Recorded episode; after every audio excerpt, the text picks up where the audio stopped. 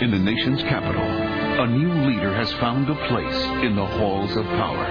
But her story began in the halls of high school. We'll move on now to the presidential race with three candidates running. The first is Tracy Flick. One thing that's important to know about me is that I'm an only child. My mom is really devoted to me. She likes to write letters to successful women like Elizabeth Dole and Connie Chung and ask them what advice do they have for me, Tracy, her daughter. I do not often speak with you and ask for things, but now I really must insist that you help me win the election tomorrow because I deserve it and Paul Metzler doesn't, as you well know. When I win the presidency, that means you and I are going to be spending a lot of time together. Cast your vote for Tracy Flick next week. You won't just be voting for me. You'll be voting for yourself. Who knew how high she would climb in life? I had to stop her. Excuse me! Will you please be quiet? Now.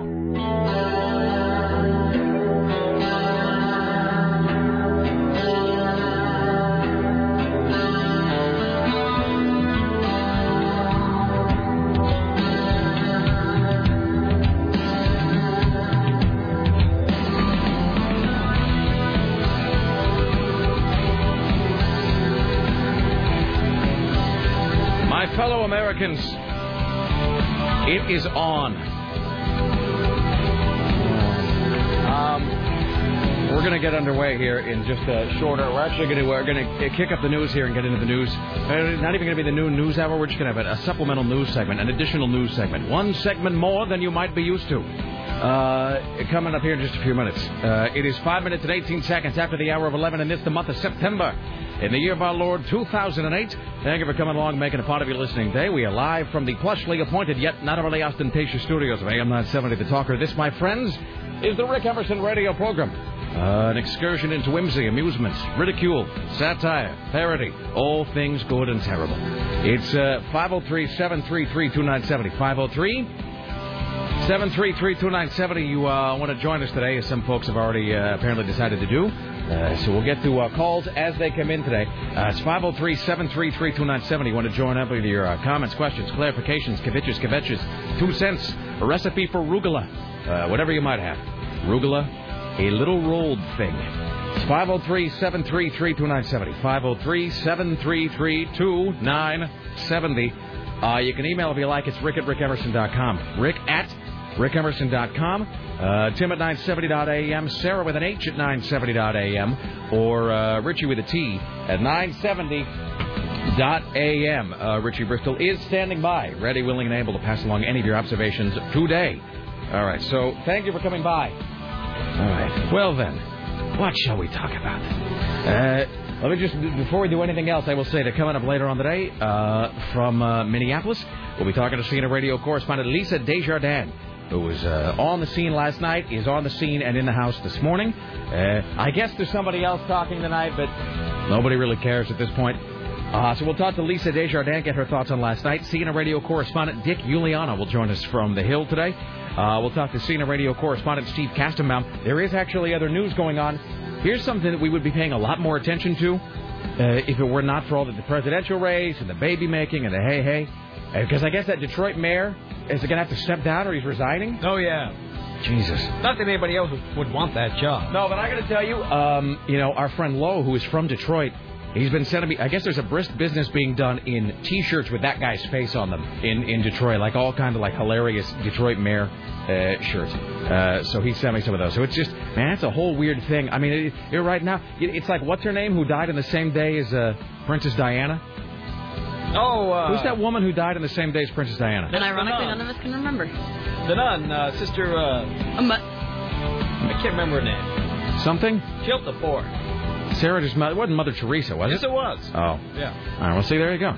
So, I mean, anyway, so Mother Teresa is to Princess Diana as this mayor in Detroit is to, uh, you know, Sarah Palin, John McCain, convention, blah, blah, blah, election, Mahoigan, hey, hey. So, all right. So, Lisa Desjardins, Dick Uliano, Steve Kastenbaum, uh, uh, today's top five. We'll reach back into the annals of time. Uh, we'll go back to the week that Geraldine Ferraro was nominated for the vice presidency, uh, the first woman to have done so. Uh, we'll get the uh, top five songs from that week, July 19th, 1984. Coming up later on. Top five from, uh, that was the week of the Democratic National Convention that year. Uh, top five from July 19th, 1984. Jesus, what else? Uh, Dorothy Carcasseri for the National Enquirer. Those guys have had quite a month. Yes, they have, and I it's mean- going to get, get even better. Well- oh yes. Uh, so I already I, I saw that thing that uh, you that you were talking about the Inquirer. So we'll, Tim Riley we'll get to that here in a moment. So I thought to Dorothy uh, Carcasseri for the National Enquirer later on today. Uh, Geek Watch. I pulled a snuff watch, but I think I forgot to b- get it off the printer. So I'll find that later on. There's a snuff watch in the world of entertainment. Uh, let's see, Birth of a Salesman. Uh, we'll talk to our latest entrant today. Uh, it is a high concept Thursday. I'm going to tell you right now, we might not get to that, but we're going to try. Uh, Glorious Bastard of the Week. And don't forget, one random on air caller this week, uh, or rather each day this week, uh, scores himself a copy of The Bodyguard and The Bodyguard 2 double featured DVD. The Bodyguard and The Bodyguard 2, uh, starring Tony Jaa on DVD. In stores now separately, or as a double feature from Magnolia. Home entertainment. One random on air caller today. And last but not least, it's just all of this. I mean, and I hate to keep using this phrase because it seems so inappropriate this week, but there's all this, this perfect storm of all this stuff happening. So we're giving away another pair of tickets to see Dennis Miller live at Spirit Mountain Casino. Yesterday we did the reverse punchline. I gave you the punchline, you had to create the joke. And by the way, the guy who walked away with those tickets was exceptional. That was a fantastic joke. Uh, today we're giving you the setup. You give us the punchline. Uh, the setup is the famous unfinished joke from John Hughes' masterpiece, The Breakfast Club. Uh, it is the joke that uh, Judd Nelson, as John Bender, is telling as he's walking through that sort of crawl space, you know, that thing up above, you know, in, in the rafters. The joke setup is a naked blonde walks into a bar with a poodle under one arm and a two foot salami under the other. She lays the poodle on the table. Bartender says, I suppose you won't be needing a drink. The naked lady says, Bada bing. There you go. So you got to come up with the punchline to that, best punchline to that joke by the end of today's show. Wins a pair of tickets uh, to see Dennis Miller live at Spirit Mountain Casino next week. For the love of God. Ladies and gentlemen, Tim Riley working on the following stories for your edification. So we're all riveted to our seats watching the television last night as the new vice president for the Republicans spoke. Uh, Miss Palin's 19-year-old son will join the service on 9/11. The Down syndrome baby was passed around the room last night, spending most of the time in the loving arms of Cindy McCain. Cruella de Vil. Uh, Mitt Romney's speech centered on the moneyed East Coast elite. Rudy Giuliani fondly remembers 9/11. The crowd goes wild cheering for more war and more offshore oil drilling. It is God's will, Tim. And uh, Clackamas County goes on a four-day work week. Oh, well, there you go. Wait, what? Clackamas County goes on a four-day work week. Except for the police, I would imagine. I would imagine it's imagine a bumper crop of business for them all the time. Fantastic. All right, here in just a few minutes, we will actually go to the Ministry of Truth a little early today and start talking about uh, last night because it is uh, it has what they say in the uh, sales department is top of mind awareness. It's what people are talking about today. Uh, we're joined today, as always, by the lovely and talented Sarah X. Dillon. Hello, how are you today? Hello, I'm doing well. That speech is wow, ridiculous. I'm reading the transcript of it again right now, and it's just oh my god. The transcript doesn't really give you the. Uh, you just don't get the full punch, and you I know, know you that. don't have the voice and the inflection and the and the knowing glances to the American public, like I'm one of you. I'm a common person. You know, she does this thing. Here's the thing she's got to quit doing. I mean, one of one of many, I suppose. What's saying the word hockey? Uh, uh, wait. Oh, I wasn't even prepared for it. Why do you throw that stuff out when you know that I'm when you know that I'm not necessarily? I'm a hockey mom from Alaska. Yes, she is. Did Uh, you see all the signs with all the go? hockey like, mom Hockey moms for Palin. Palin. Yeah. Uh, so it, here's the thing she's got to quit doing though, just in terms of like the, the deliverance speeches. She's got to quit doing that Samantha from Bewitched thing, where she juts out her lower jaw and kind of like cinches up her nose, like she's gonna make dishes disappear. And then she kind of goes, "Ah," and she she does a combination of three things: Chyna from the WWE, Samantha from Bewitched, and then Jeannie from I Dream of Jeannie. She puts out her jaw like Chyna, or maybe like a velociraptor, and then she she kind of wrinkles up her nose like Samantha from Bewitched, and then she does the thing of like kind of like jerking her head forward like Jeannie from My Dream of Jeannie, and it's every time she wants to underscore like some great point that she thinks she's made. Mhm. She's got to quit doing that. That's like Fred Thompson clearing his throat. I was just taking it how masculine she is. Like she's very, she's a very masculine looking woman. Yeah, she seems like a. That's the kind of woman they need to survive into the wild. Yeah. So you can't, you know, you can't get some girly girl to dress a moose. Uh, That would that would be unrepublican like. Right, exactly. Did you know that she shoots guns? You know what I didn't know is that she's. I'm a hockey mom from Alaska.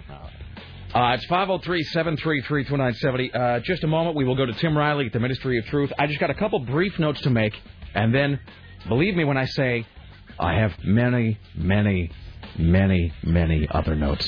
I mean, it was. I heard you and Tim already having your geek out session in the kitchen this Dude, morning. it At was like a 9:58. Uh, oh yeah, no. It the minute Tim came in this morning, came down like, I don't want to do things. You want everything like that. It just, I mean, it was. Uh, and I only say this because it's true. It was a work night, and I don't mean that in the sense that like, look how great Rick Emerson is. Even when he's at home, he's working for the people by writing down observations. I don't mean that. I mean it was work to get through that. I mean it really was. It was just. I mean, there were there were moments when I felt like I was at the dentist, just having a deep cleaning on some sensitive part of my gum line. You know, where I was just sitting there and I'm sort of grinding my teeth away, going, "All right, keep it together, Emerson. All right, just another three hours and it'll be over.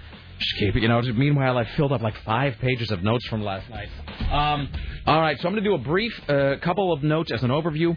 Uh, then we'll go to Tim Riley at the Ministry of Truth. Uh, we might, at the end of the segment, do a little Insta poll about Sarah Palin, but I'm not quite sure about it. We might do that later on. Uh, first of all, I'm just going to say from me, in terms of if, one, uh, I have to say that CNN television, in my opinion, is doing the best job of having some kind of objective reporting of this because the great thing that CNN does is that CNN gets people who don't hide their party affiliation. In other words, you get like Amy Holmes, who is hot, by the way, uh, who's also a Republican strategist. But then you get like Paul Begala, who's like a Democratic strategist, or James Carville, you know, or Leslie Sanchez. They come on and they'll actually say like, well, as you know, I'm a Republican strategist, but and then they sort of lay out though the nuts and bolts of how they think it's working. Not unlike sort of you know be, be a little bit like John Madden analyzing Raiders defense you know these days. I mean obviously you know he's got a bias towards the Raiders but John Madden tries to give you this sort of unbiased look at how the NFL is doing. And CNN does a great job of that. But um so from from that vantage point looking at it removing myself from any sort of in trying to get over my disdain for the phrase I'm a hockey mom from Alaska. Looking at it last night, I'm saying I give her a solid eight out of ten. I mean, I really do. I, you know, no one ever gets a ten out of ten unless your last name is Reagan or Clinton. I mean, a ten out of ten is almost impossible to get. Ten out of ten is like that's the the torch has been passed to a new generation. That's a ten out of ten. So almost no one is going to get you know, nine, and really virtually no one ever gets a 10 out of 10. Last night, in terms of doing what she had to do uh, for the speech, I give Sarah Palin uh, an 8 out of 10. My handful of initial notes are these. A, John McCain is just gonna he's just gonna both suck and blow after that. I mean, unless he just pulls like some magical rabbit out of a huge hat, there's no way John McCain is not gonna look like a huge uh, doof after last night because she's just a very energizing, very dynamic speaker in many ways. And McCain is, however smart he may be, he's just not a good speaker. You know, he kind of transposes sentences and words and kind of forgets what he's talking about. It seems like he's about half senile a lot of the time. Um, so McCain's going to have it. That's a, you know, that's a big overture little show. That's what that is. Uh, let's see, what else do we have here? Uh, other two notes, uh, two more notes, a- and then we'll go to Tim. First of all, how long was that opening applause for her last night?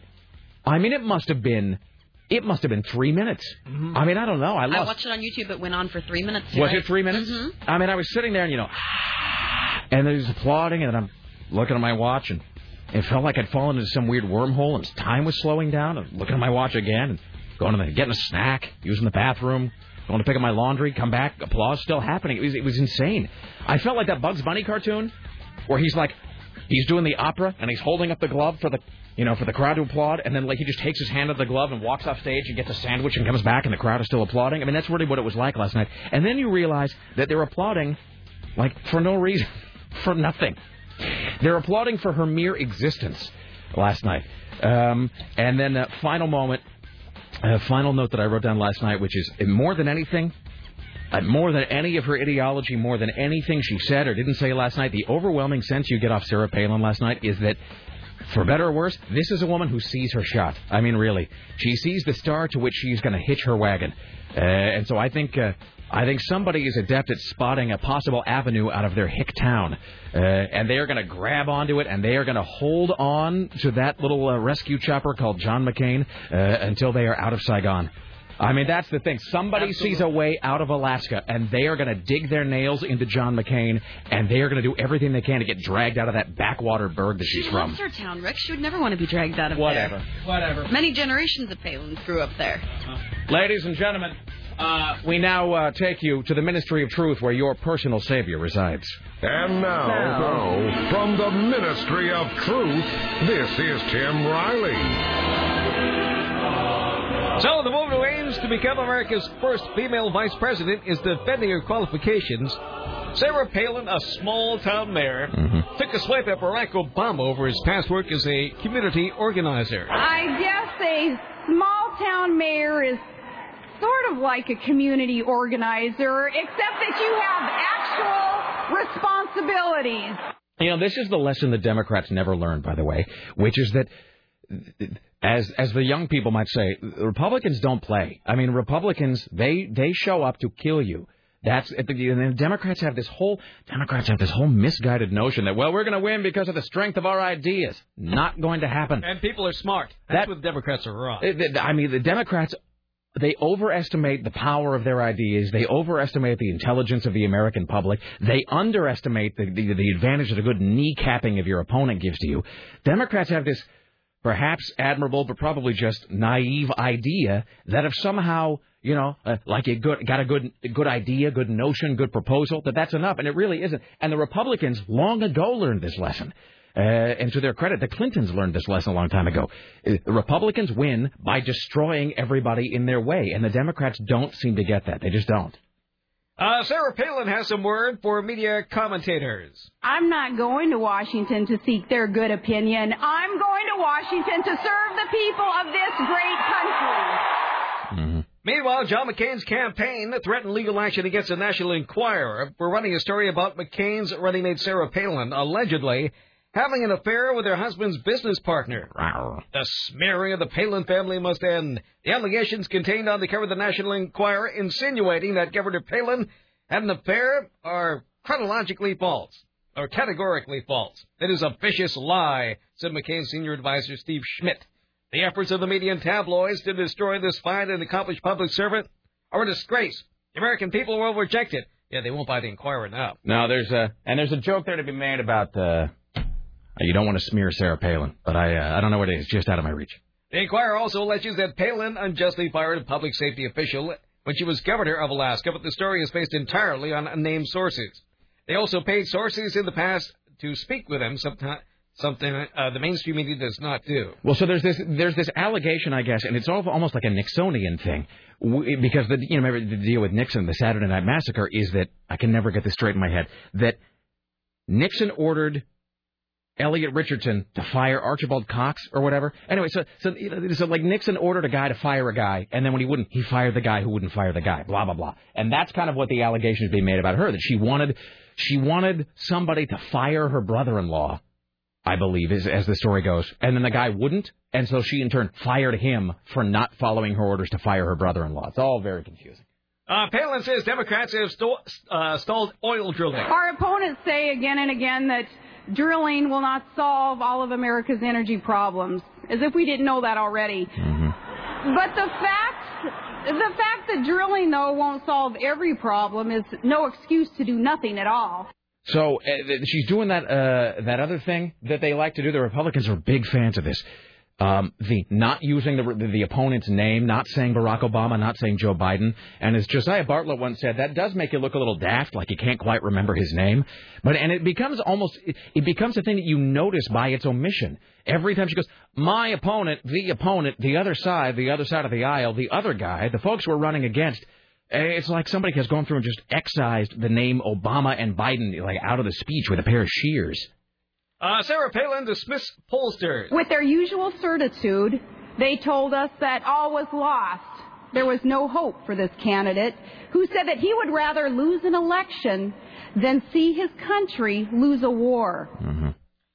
Uh, Palin says she respects McCain's military record. He's a man who wore the uniform of his country for 22 years and refused to break faith with those troops in Iraq who now have brought victory within sight. Mm, not sure about the victory part.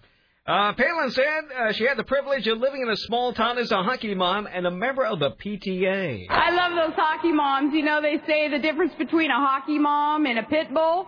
Lipstick. Kill me. She's a small town gal. I had the privilege of living most of my life in a small town.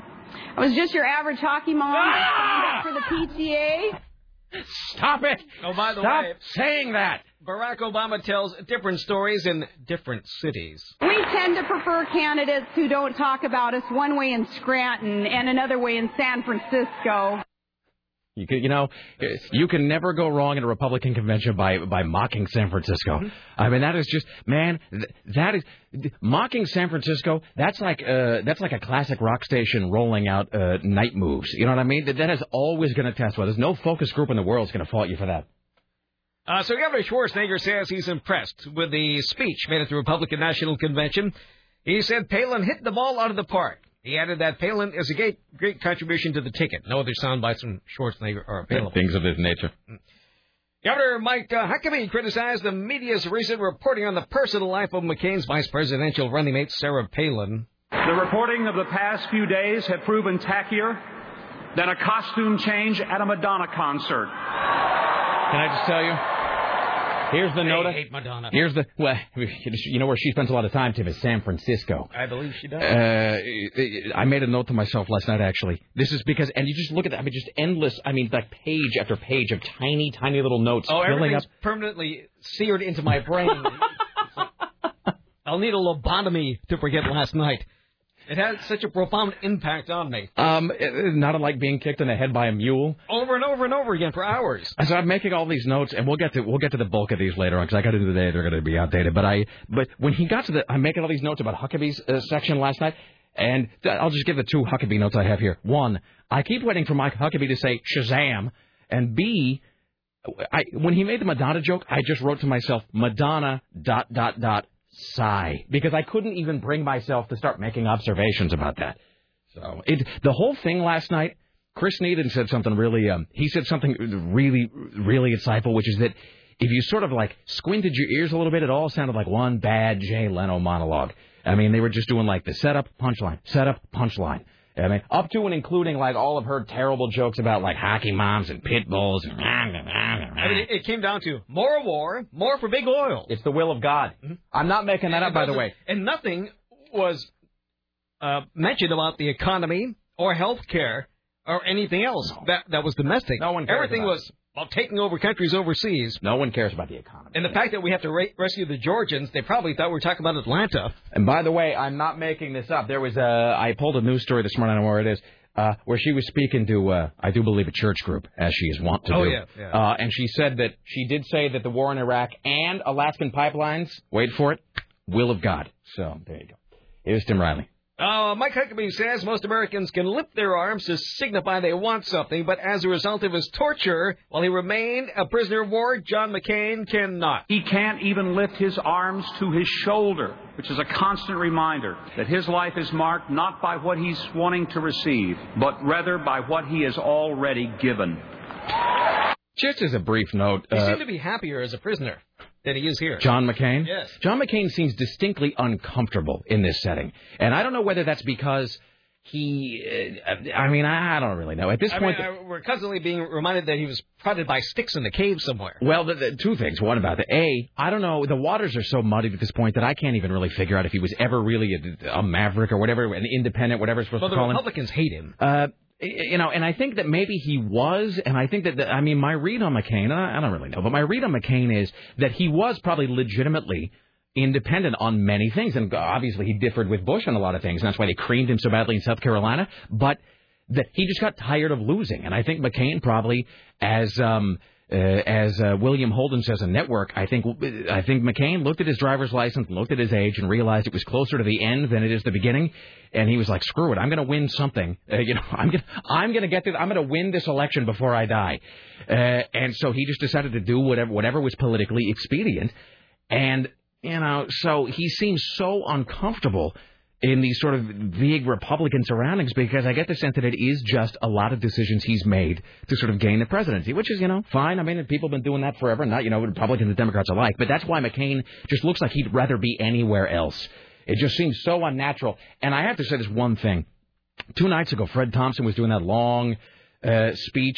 Oh, I couldn't handle most of that. It was, I mean, when Fred Thompson and I will say for the record, although this should go without saying, I mean, nobody is nobody is criticizing. I mean, nobody has anything but respect for the fact that John McCain uh, went to war. He was brave, was courageous, uh, you know, stood up to all kinds of stuff that I certainly could have. He's a braver man than I am, and you know, all of that. But Fred Thompson did this speech that became very difficult to listen to because it was like eight, nine, ten minutes of excruciating detail describing exactly how they were like jabbing something sharp into a sensitive part of John McCain's anatomy when he was a prisoner of war, which we've heard and which we know, and it's just, in my opinion, uh, it, it is unseemly. And if I were John McCain, I would feel, I think, and I can't, I mean, I would, it seems like I'd be a little embarrassed by that. You know, because John McCain, to his credit, is always very sort of low key and kind of humble about his POW experience. And then he's got you know people coming out and just spending ten. It was like it's like the Passion of the Christ. It's like just an endless ten minute flogging sequence you know, uh, which I think they think is powerful. But it really it made me embarrassed for John McCain that these people are doing it, doing something for him on his behalf that he's never done and that he doesn't appear to like done on his behalf. It's very awkward. Uh, let's do like one more, and then we got a break. We'll come back with uh, with uh, uh, Steve Kastenbaum. Uh, let's see here. We have a couple of versions of this. One is not fit for air. Uh, is this the Peggy Noonan thing? Yeah, I got a little snippet here that is fit for air. Well, well, we can play the whole thing. You later. play the snippet, and I'll play the whole Yeah. thing later because I got it cleaned up. Okay. An open mic created an embarrassing moment for columnist Peggy Noonan as she slammed John McCain's choice of Sarah Palin as his running mate. After a segment was aired on NBC with Chuck Todd, Noonan blasted Palin as someone who would hurt the GOP ticket. The most qualified? No. I think they went for this, excuse me, political bull about narratives and Yeah, they you went for put narrative. in the picture. I totally Every time Republicans do that, because that's not where they live and it's not what they're good at, they blow it. It's fantastic. Peggy Noonan, who's, of course, a Republican consultant, strategist, and was a speechwriter for presidents, including President Ford, most fam- or President uh, Reagan, most famously. Uh, so, so, yeah, she's on this open mic, and the, I have the whole clip. We can play it later. It's all bleeped up. I got the un, uh, bleep version on my website. Oh, it's fantastic. And the, because the first words out of Peggy Noonan's mouth, because they, as always, they think they've gone to break, and they think the mics are off, and they're not. And so it's Mike Murphy and Peggy Noonan talking about Sarah Palin. And keep in mind, Peggy Noonan's huge Republican cheerleader. I mean, her public face is like Republicans do no wrong. Great choice. Sarah Palin won for the job. The first words out of Peggy Noonan's mouth are, "They've blown it. It's over," which is just it's like so deeply satisfying. It's like that thing when it's like that thing when Jesse Jackson left his mic on and was talking about cutting off part of Barack Obama's manhood. And you Because watch it. like that. No, when I go when I worked in TV, I, when I went to the bathroom, I would always take off my Oh, my yeah. pack. I never trust the turn off. I would disengage the pack from the earpiece Oh and yeah, leave it wherever. It's so great. Well, you don't want to be like Homer Simpson and they're taking a Oh. whiz with the microphone on. Uh, all right. Well, we got a break. If you're on hold, hang tight. We've got punchlines coming up later on today for the Breakfast Club joke, oh, we including one on the understand corner. the Oregon City Home Depot has just been evacuated due to flames. Really? That's the Oregon City Home Depot. Apparently, there's a fire there. More details on that around the corner. Steve Kastenbaum, Dick Uliano, uh, Lisa Desjardins coming up. Dorothy Carcasseri from the National Enquirer. More on last night, your phone calls, etc. Stay there.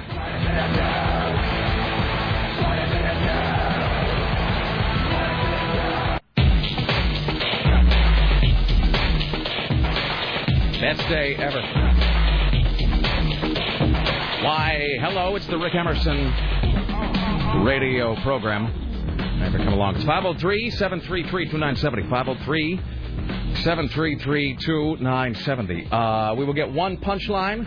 Then we'll talk to uh, CNN Radio correspondent Steve Kastenbaum, uh, joining us from New York. All right, as you know, we're doing the uh, punchline contest today for a pair of tickets to Dennis Miller live at Spirit Mountain Casino. Uh, you must supply the uh, an original punchline, a punchline of your own creation, to the famous Breakfast Club uh, joke setup. A naked blonde walks into a bar, poodle under her arm, two foot salami under the other. She lays the poodle on the table. Bartender says, "I suppose you won't be needing a drink."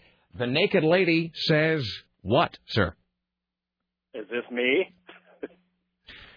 The naked lady probably didn't say that, but yes, it No, is no, no. you. Hello, sir. Making sure. All right. What is Uh, what is your punchline, my friend? Blonde says, while staring at the sausage, none for me, thanks, but the poodle's probably going to want a double. Hello? I don't even know. I don't even know what that means. Well, come on. None for me, but the poodle's going to want a double. Well, if he's staring at the sausage answering the question, yes. Sarah? Come on, Rick. That was a good try, sir. All right. Thank you. Uh, Richie, make sure we have his information there. yeah. I mean, I get the feeling it's some sort of blue humor, but I don't even really get it. I think 'cause she has the sausage, just so she's set. But But why would the poodle want to double?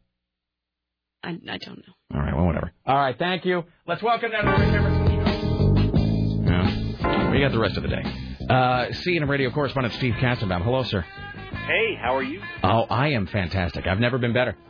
I can't even think of a punchline for that one that that I can, you know, say and still be a respected CNN. Well, see, that's the that's the challenge. It's a joke that we've all heard a billion times in the Breakfast Club. We've all kind of pondered what the punchline might have been, but then you got the additional challenge of making it safe for the air. So uh, I got to say, you know, so it's uh, you know, we got another I don't know three hours or something. I'll be curious to see uh, see how people kind of pull it together. How are you? How's life? Doing good. We've got a big NFL kickoff concert happening all of a sudden outside uh, our bureau today. Are you into football? Or you're not really into I'm not much of a sports guy. Me, me neither. I mean, I love baseball. I never became like you know one of these dedicated football sports fans. Mhm. Uh, you know, I like watching the game, but I'm not like you know loyal to Yes. any one team. So every year the NFL does this big kickoff concert with all these stars. Uh, you know, and and this year it's Usher is the headliner and Akon is performing. But uh, they usually do it down in Times Square, and for some reason this year they're doing it right outside our bureau in Columbus Circle. So there's like hundreds of people out there in this big stage, and of course traffic's a mess out there. So, you know, if you really want to piss off a New Yorker, mess up their traffic. because your traffic flows so well all the you know the other times. Uh, yeah, right. Uh, we were just saying at the beginning of today's program. I mean, it, were it not for, and not just Sarah Palin, but were it not for the Republican convention and just the the very, uh, I would say, strident and combative nature of, of this campaign so far for the presidency, this thing in Detroit would be an even bigger story. As it is, I find it fascinating because it just. I mean, I guess the rest of the country, the rest of the world, whatever, has a certain perception of Detroit, and you try not to, you know, I mean, you try not to think that just that the perception or maybe just the uh, the broad strokes about a city are always true, and then you just get a story like this where. So what, what is it with this? So he's resigning, or he's he's they're kicking him out. What is happening? He was violating his bail for one thing, right? Yeah, I mean, the, the whole deal with this guy has been amazing. I mean, you know, he's been fighting all the charges against him for so long. Then yesterday, he he files an appeal in the in the state supreme court in Michigan to try to halt the governor's hearing, which was uh, looking into having him removed from office for violating the city's charter. Mm-hmm. So as late as yesterday, he was fighting having to leave office, and then today he pleads guilty to obstruction of justice charges and he agrees to step down. So it was, it was pretty. This guy's like, I, I mean, he's he's he's out there, you know. Yeah, I I'm- mean, in court today, he, he admitted to what he did, and, and there were cameras in the courtroom, of course. I lied under oath in the case of Gary Brown and Harold Nelson versus the city of Detroit. Case number zero three three one seven five five seven NZ regarding information that was relevant to claims made by Gary Brown and Harold Nelson. I did so with an intent to mislead the court and the jury. He wanted to mislead the court and the jury. He also pleaded guilty to uh, the assault charges against him involving the detective and, uh, and another agent who were trying to serve a subpoena on somebody he knew. Mm-hmm. So, you know, they were negotiating these deals yesterday.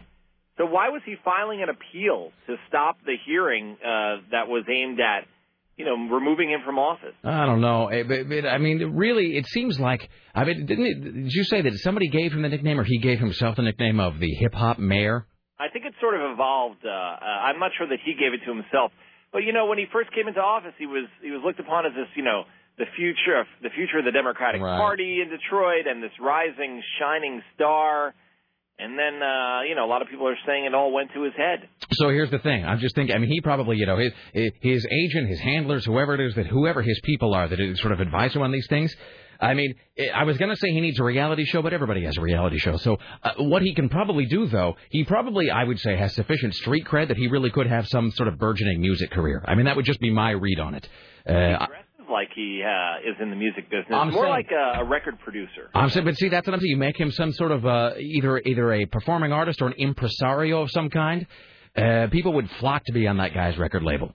Yeah, he's also a really big guy. I Yeah. mean, he he's he's um he's he's really tall and he he looks like a you know a linebacker. He's big. He seems like a guy who could get things done. yes. You know, by by hook or by crook, as they say. Yeah. All right. Um, hey, just uh, uh, real quickly, as you, of course, did you watch uh, the uh, the DNC or the uh, RNC convention last night? Yes, I Oh. watched Sarah Palin's speech. Did you, did you guys enjoy that? Um, enjoy might not be the word that I would necessarily go for, but I, I would say this. I say in terms of political expediency and doing what she had to get done, uh, in terms of speechcraft delivery, I give it like a good 8 out of 10.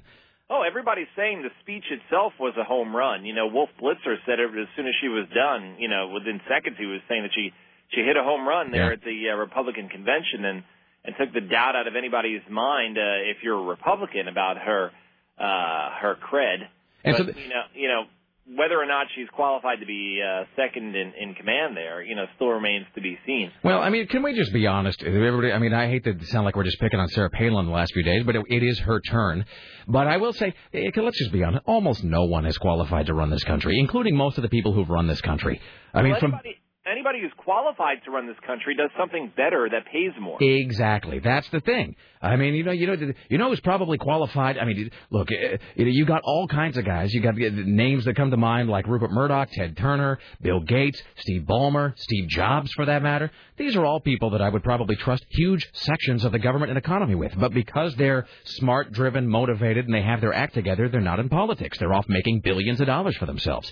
So the only people left who want to run this joint are people who probably shouldn't be allowed anywhere near it, and that's people of both sexes and both parties. So. Yeah, what's what's the quote from John Adams that they they used in the miniseries on HBO? Uh, the public's work must be done. If wise men refuse it, others others will do won't, or something like that. Uh, talking about you know your duty to the public, and, and Right. you know, but but nobody seems to uh, feel the the responsibility anymore. You're right. Yeah, no, it is. It's just you know, it, what are you going to do? Uh, it is. It's like it's sort of a play on that Groucho Marx thing about not wanting to be a member of any club that would have you. You know, so I mean, really, anybody who desires to run this country, anybody who desires to be president, in my opinion, should, you know, is almost immediately disqualified uh, from the ranks of people who really ought to be running it. But that's just me. All right. How about Kucinich though? He was he was a he was peppy Oh. at the DNC. The peppy, he really is peppy. I have to tell you, uh, Portland, Oregon is a huge Dennis Kucinich stronghold. They love him here. Uh, Great. Did you hear his "Wake Up America" speech? Yeah, he's a little, you know, it, you know what Dennis Kucinich always reminds me of? Uh, he reminds me of that guy, and I always think of him as the guy from the Motley Crue "Smoking in the Boys' Room" video. That guy with the oddly shaped head and the ears that wiggle up and down, kind of like Sloth from the Goonies. That's what. That's what. Or either that or, or Bat Boy from the cover of the Weekly World News. Dennis Kucinich looks a lot like Bat Boy in a suit. That's just my take on it. Yeah, but his wife's very popular. Well, be that as it may. I uh, okay. Wait, I, unfortunately, I got to skedaddle because uh, Dick is going to be on the phone here in a few. Are you on tomorrow, sir? Yes. Speak to you then. All right, we'll talk to you then. There you go, Steve Kastenbaum. All right, so much to uh, so much to do, so little time. Do we have time for an Insta poll before Dick Uliano calls? Mm, we have three minutes. Is that enough time? All right, what do you think we should do? I'm going to let you choose. Should we do A? Is Sarah Palin hot or not? Or B? Where is Sarah Palin's hotness on the one to ten scale? Ooh, maybe the scale. And then we'll do an average. We can find the mean vote. All I right. guess, but then what would we really accomplish if we find the average? Like Well- if it's above five, then Well, then we have to. Well, I guess then we'll figure out who else is that number. Okay, maybe I we mean- can find out what a five actually is. There you go. Five. You know, like Don and Mike a long time ago did that whole thing trying to find out what a six was, and they never could. All right, ladies and gentlemen, it's time for the Rick Emerson Show Insta poll. It's 503-733-2970. Uh, in terms of hotness on the classic 1 to 10 scale, Sarah Palin is a what? It's 503-733-2970. 503-733-2970. 503 733-2970. Uh, we will do the uh, Insta poll here. Coming up uh, later on, we'll talk to CNN radio correspondent Dick Uliano, who's on the Hill. Uh, we will talk to Lisa Desjardins in the next hour. We'll have our birth of a birth of a salesman entrance, and uh, we will have um, uh, Dorothy Carson, Carcassari from the National Enquirer. Is that Dick Uliano? I believe so. All right. Well, let's do this. Let's talk to Dick Uliano here very briefly, and then we'll go to the phones for the Insta poll. I do believe that is him. Let me make sure. Uh, let me make sure that that's him. Richie, is this Dick Uliano? All right. Let's welcome now to the Rick Emerson Show from the Hill, CNN radio correspondent Dick Uliano. Hello, sir. Good day from St. Paul, Minnesota, from the Republican Convention. All right. So here's a question. Uh, to the best of your ability, what is the general mood, tone, tenor? What is the vibe in the hall right now among the faithful? Well, they liked uh, Sarah Palin's speech very much last night. You know, they gave it a, a very, very warm applause. Uh, despite the fact that this is a year in which the Republicans have an uphill climb, these delegates think uh, they have a crack at the White House with uh, McCain and Palin. They're really looking forward to tonight's speech. Uh, they've been in a partying mood. Uh, they're a little PO'd uh, at the uh, anarchists who have tried to disrupt things outside. There have been over 300 arrests and uh, they have literally attacked some of the delegates, uh, uh, in particular a group from Connecticut. I, think that sums it up. There's some woman being hustled out of there last night by security. I saw during the speech. Yeah, there were a couple of them, uh, and uh, I'm glad you asked me about that. Uh, because I do have some thoughts about that. Number one, those demonstrators that were hustled out, uh, they were wearing pink, so I think they were part of Code Pink, uh, the group that uh, has been active up in your area in the Northwest and is very active on Capitol Hill uh, disrupting congressional hearings. But having said that, that is not the group that is wilding in the streets here. Those are anarchists uh, who uh, the listeners may remember from 1999 in Seattle when they really busted up the G8. WTO.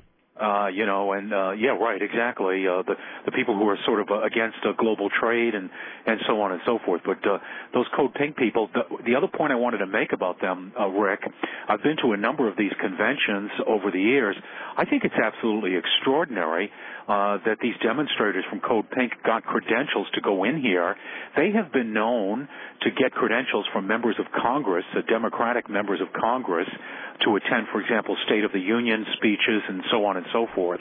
Uh, they somehow got credentials to get into this building. I mean, the security is extraordinary. Again, th- th- th- this is a nonviolent group. It's a strictly political group. They do sort of political theater. But I just thought it was amazing that they uh, they got in here and got near the stage. Well, I mean, you know, that is that is for both that is for both good and bad. It's a representation of uh, of of all that all that makes this republic what Yes. it is. So, uh, all right, and, and real quickly, obviously, expectations. Uh, because of Sarah Palin's performance, expectations raised or lowered for McCain. In other words, the job he has to do tonight. Well, you know, uh, the delegates gave her sort of a thunderous uh, uh, appreciation. I-, I thought her speech, um, you know, on a scale of one to ten, you know, maybe a six or seven. I really didn't think it was much of a barn burner.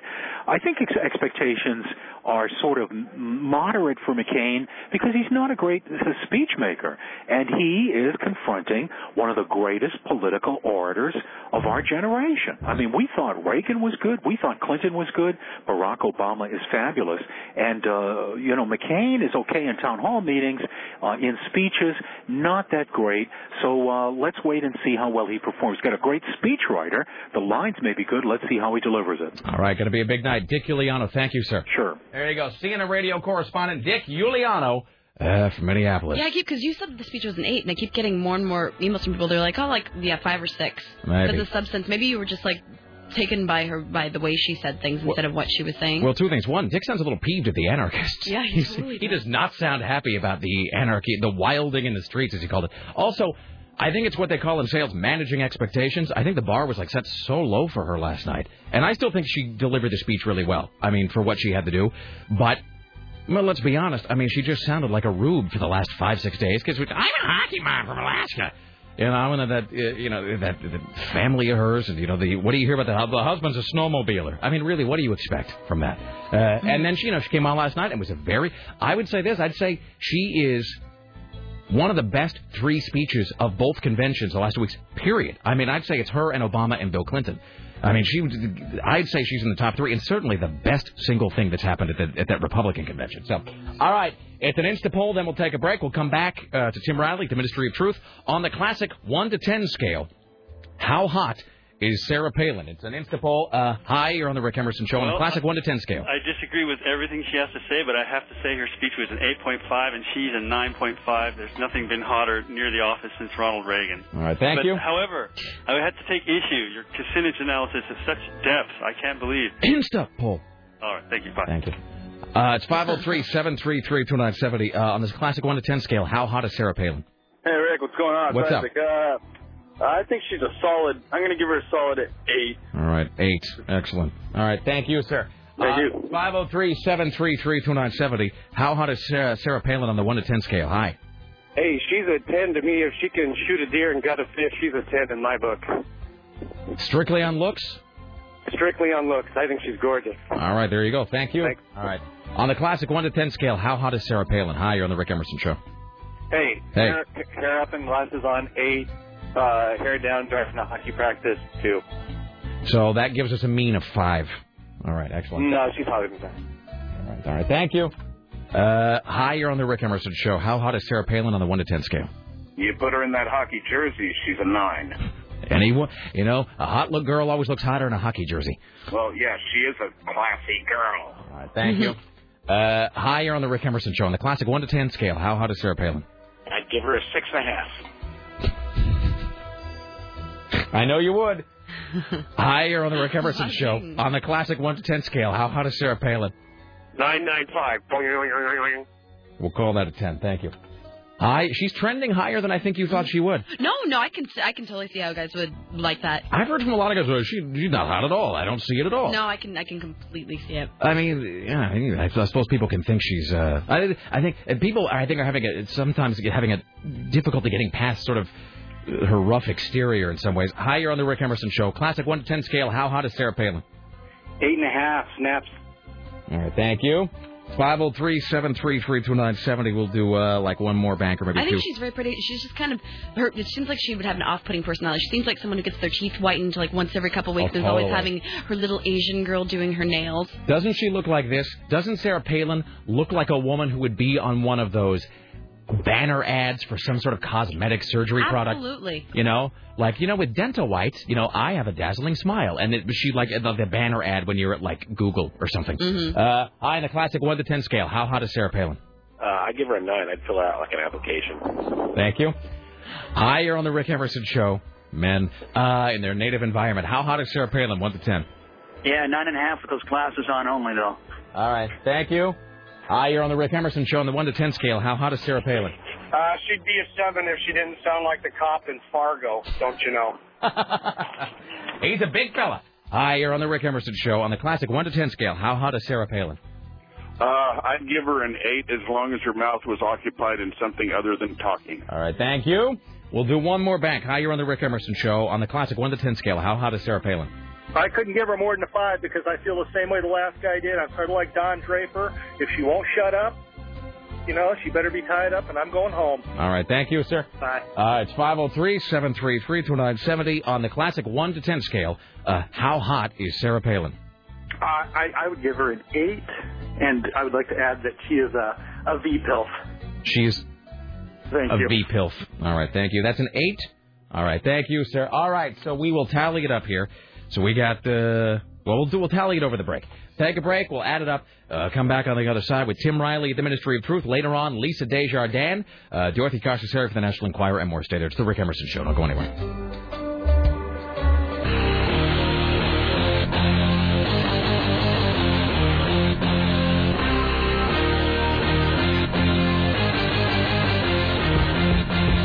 Why, hello, it's the Rick Emerson radio program.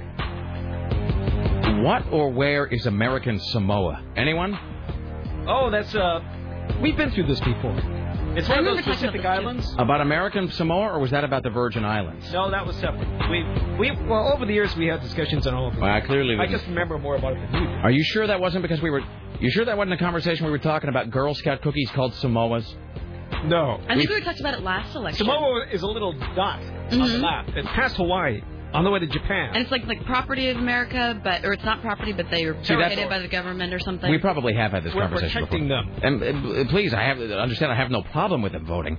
I really do mean this the way it's exactly the way I phrase it, which is why do they get to vote? Well, it's a territory. Okay, and I know I've asked this before. So, does Puerto Rico they get to vote? Believe so. Yes, they are also a territory. All right. Okay. Well, there you go. It's 503. So I uh, the only reason it sort of prompted uh, it, it prompted me to make a note about it was because throughout his life, uh, Hunter Thompson. Uh, Hunter S. Thompson repeatedly, while he was alive, he kept trying to get. He trick, he wanted to be the ambassador to American Samoa, and every single time a new president would take office, Hunter Thompson would send them this like notarized letter saying, "I, Dr. Hunter S. Thompson, demand to be made the ambassador to American Samoa." Never really came together for him. Yeah, I like Samoans. They're, they're all built like the Incredible Hulk, but they're really friendly and have this flowery language. Well, they were doing the. Uh, they were all like like sporting the, the cool Hawaiian type shirt. Mm-hmm. You know what you would generally think of as a Hawaiian shirt last night. It was so great, and really it was No, like their language is icky picky clicky, and It sounds something like that. Is that the name of the language? Yes, I believe so. It was great though. I mean, it's like it just, especially in a sea of just really bland, unbelievably white and staid and wrinkly Republicans wearing like sequined American flag vests.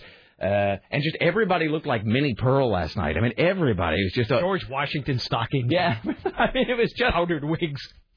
I mean, it was clearly, clearly, and there was a whole lot of people last night who they have this look on their face. Their, their face is perpetually squinched. I mean, this expression like they just sniffed something foul. Sort of a lot of, you know, you know, I don't understand. You know, I don't understand all of these strange people in America. That's it. They all had that look on their face. And so then after that, it was so great when they go like, American Samoa, how do you vote?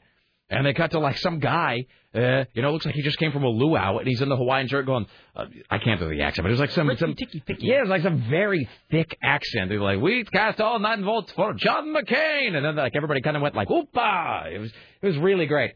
Uh, by the way, so we have tallied up the votes, and uh, before we begin the news hour proper here, uh, after canvassing the Rick Emerson audience in an Insta poll, uh, we have deduced that Sarah Palin on the classic 1 to 10 scale is an 8.78 in terms of hotness. So, uh, for the sake of Where are expediency. they voting from? Uh, what do you mean? I mean, as compared to the town they may be voting from, she may be a, a hot mama. So you're saying, are they in Lake Oswego or are they in Gresham? Correct. I don't really know. We didn't ask. So it is truly a, it- make a difference. it's a truly it's a it's a cross section though because we didn't bother to you know in other words there's an unfiltered focus group. Um, so uh, we're going to round it up to a nine. So the Rick Emerson audience has voted that on the classic one to ten scale, uh, scale in terms of hotness, Sarah Palin is a nine. The answer is nine. Ladies and gentlemen, Tim Riley. It's time for the Rick Emerson Show's new news hour, only on AM 970, The Talker. Pow. And now, from the Ministry of Truth, this is Tim Riley. Okay, so we'll get to all this, uh, including brand new comments from Barack Obama in just a second. But uh, first, the Home Depot store was evacuated in Oregon City this morning after a methane alarm started buzzing and five employees felt sick. Apparently, a hazmat crew is there. They checked the sewer line, didn't find any leaks. Then they uh, found out that five ill-feeling employees were checked over and not transported to the hospital. Get back to work at Home Depot. It's a little fume. So that's that. Play through the pain. Play through the pain. Now, uh, we have so many things to cover today. First of all, let me tell you that this uh, News at News is brought to you by Auto Collision Centers, finest in collision repair. Go to Leifs.com and find out what Leifs can do for you. Saying something's missing in the talk at the Republican National Convention, this just in Barack Obama takes aim at the GOP, accusing the party of not focusing on the voters. You wouldn't know that this is such a critical election by watching the convention last night. It's been amazing to me to watch over the last two nights. You, if you sit there and you watch it, you're hearing a lot about John McCain, and he's got a compelling biography as a POW. You're hearing an awful lot about me, most of which is not true. He says prayer is not the answer to solving health care issues. Healthcare is a huge hit on small business owners. I don't know what you're doing uh, in your company, but uh, you say it a prayer. That's not. Uh, yeah, I mean, I, I believe in prayer, but that's not a healthcare plan. That's a good line. It is. Excellent. Well done, Barack Obama. So it's good to hit back. Democrats have to learn to hit back. Point, counterpoint. Well, you know point, what? Counterpoint. You know what they say. Kick in the Uh, ass, as Patton would say. in the, we're gonna go through them like crap through a goose.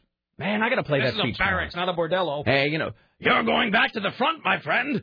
Hey, we should play Patton tomorrow. That's right, what we're gonna let's open the show with. You know, I was gonna open the show with a little, uh, a little uh, Kinison thing tomorrow, but you know what? We'll I could watch Patton. it every day and never get tired of that movie. That's a great movie. It really is. Um, all right, Patton. Um, we're gonna murder those lousy Huns by the bushel. Jesus, what a great, what a great. That may be the best opening scene in any film that's ever been made. I mean, it might be the best opening scene ever put on film. Just fantastic. Didn't that come out during the Nixon era too? Seventy-two. Yeah. Sounds about right. Because it was a couple of years for The Godfather, I think. Mm-hmm. And wasn't that the year he wouldn't, he didn't show up? Like he sent some chick to pick up the award for him. Oh yeah, some Indian or something. Yeah, it was like it was like an Indian. It was like literally, I believe, an Indian with a feather in her hair. Molly Little Feather or something. Yeah, and she showed. It was a name just like that. And she up and she's like, George C. Scott, well, he could not be here tonight, so in order, we present this award to an Indian, and like it was some Indian woman. Um, all right, Patton for tomorrow. Uh, but you're right. I mean, the Republicans, uh, you know, they just man, they hit and they hit and they hit. I had a friend of mine who studies. Um, I forget the actual name of the fighting style, but it's like a Filipino martial arts style.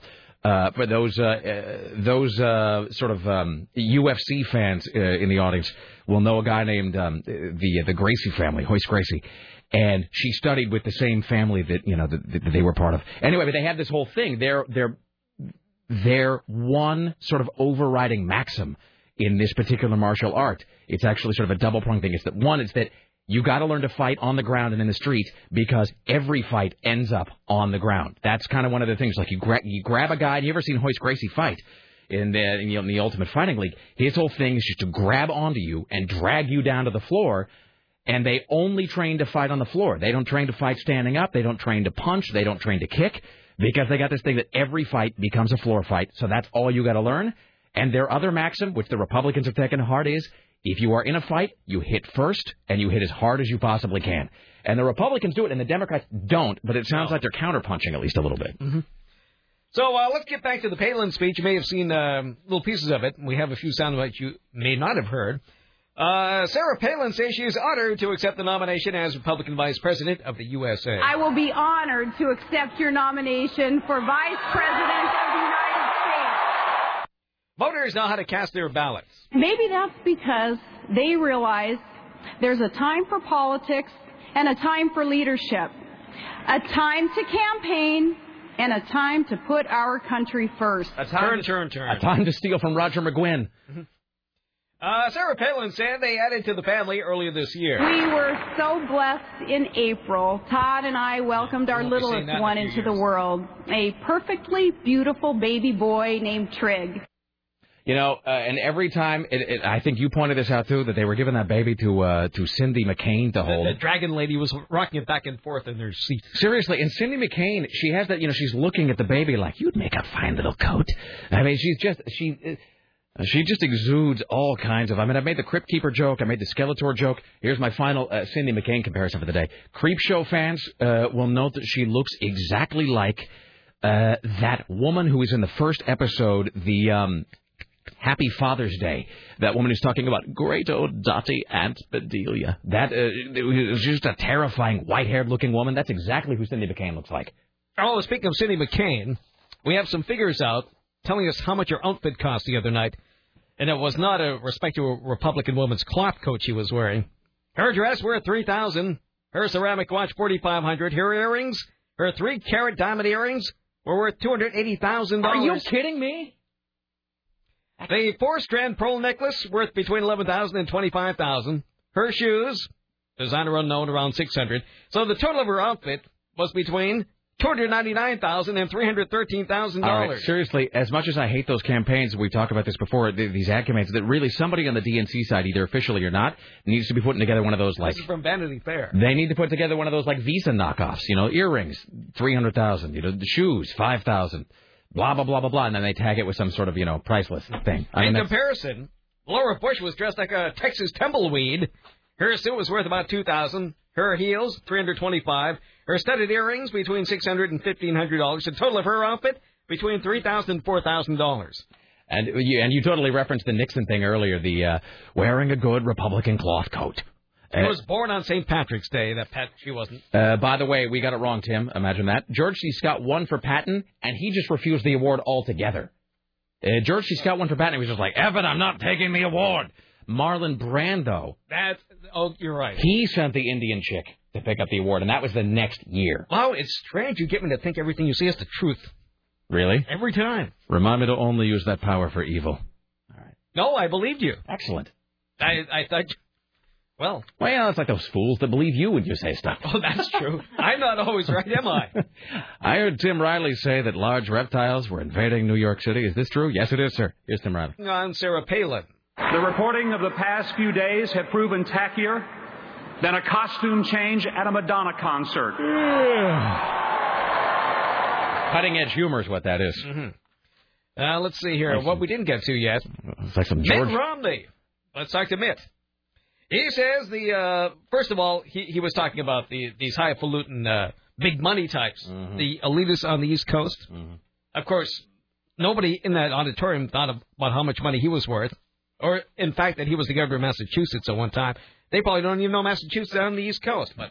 He says the liberals are trying to take advantage of the poor economy. At least he alone admits that the economy is poor. Democrats want to use the slowdown as an excuse to do what their special interests are always begging for higher taxes, bigger government, and less trade with other nations. Uh, yes, uh, he said there is a need for a good energy policy. The right course is to pursue every source of energy security, from new efficiencies to renewables, from coal to non CO2 producing nuclear, and for the immediate drilling for more oil off our shores. Um, a couple of things. A, uh, Mitt Romney. I don't even know where to start with that guy. Uh, you know, my wife has this weird.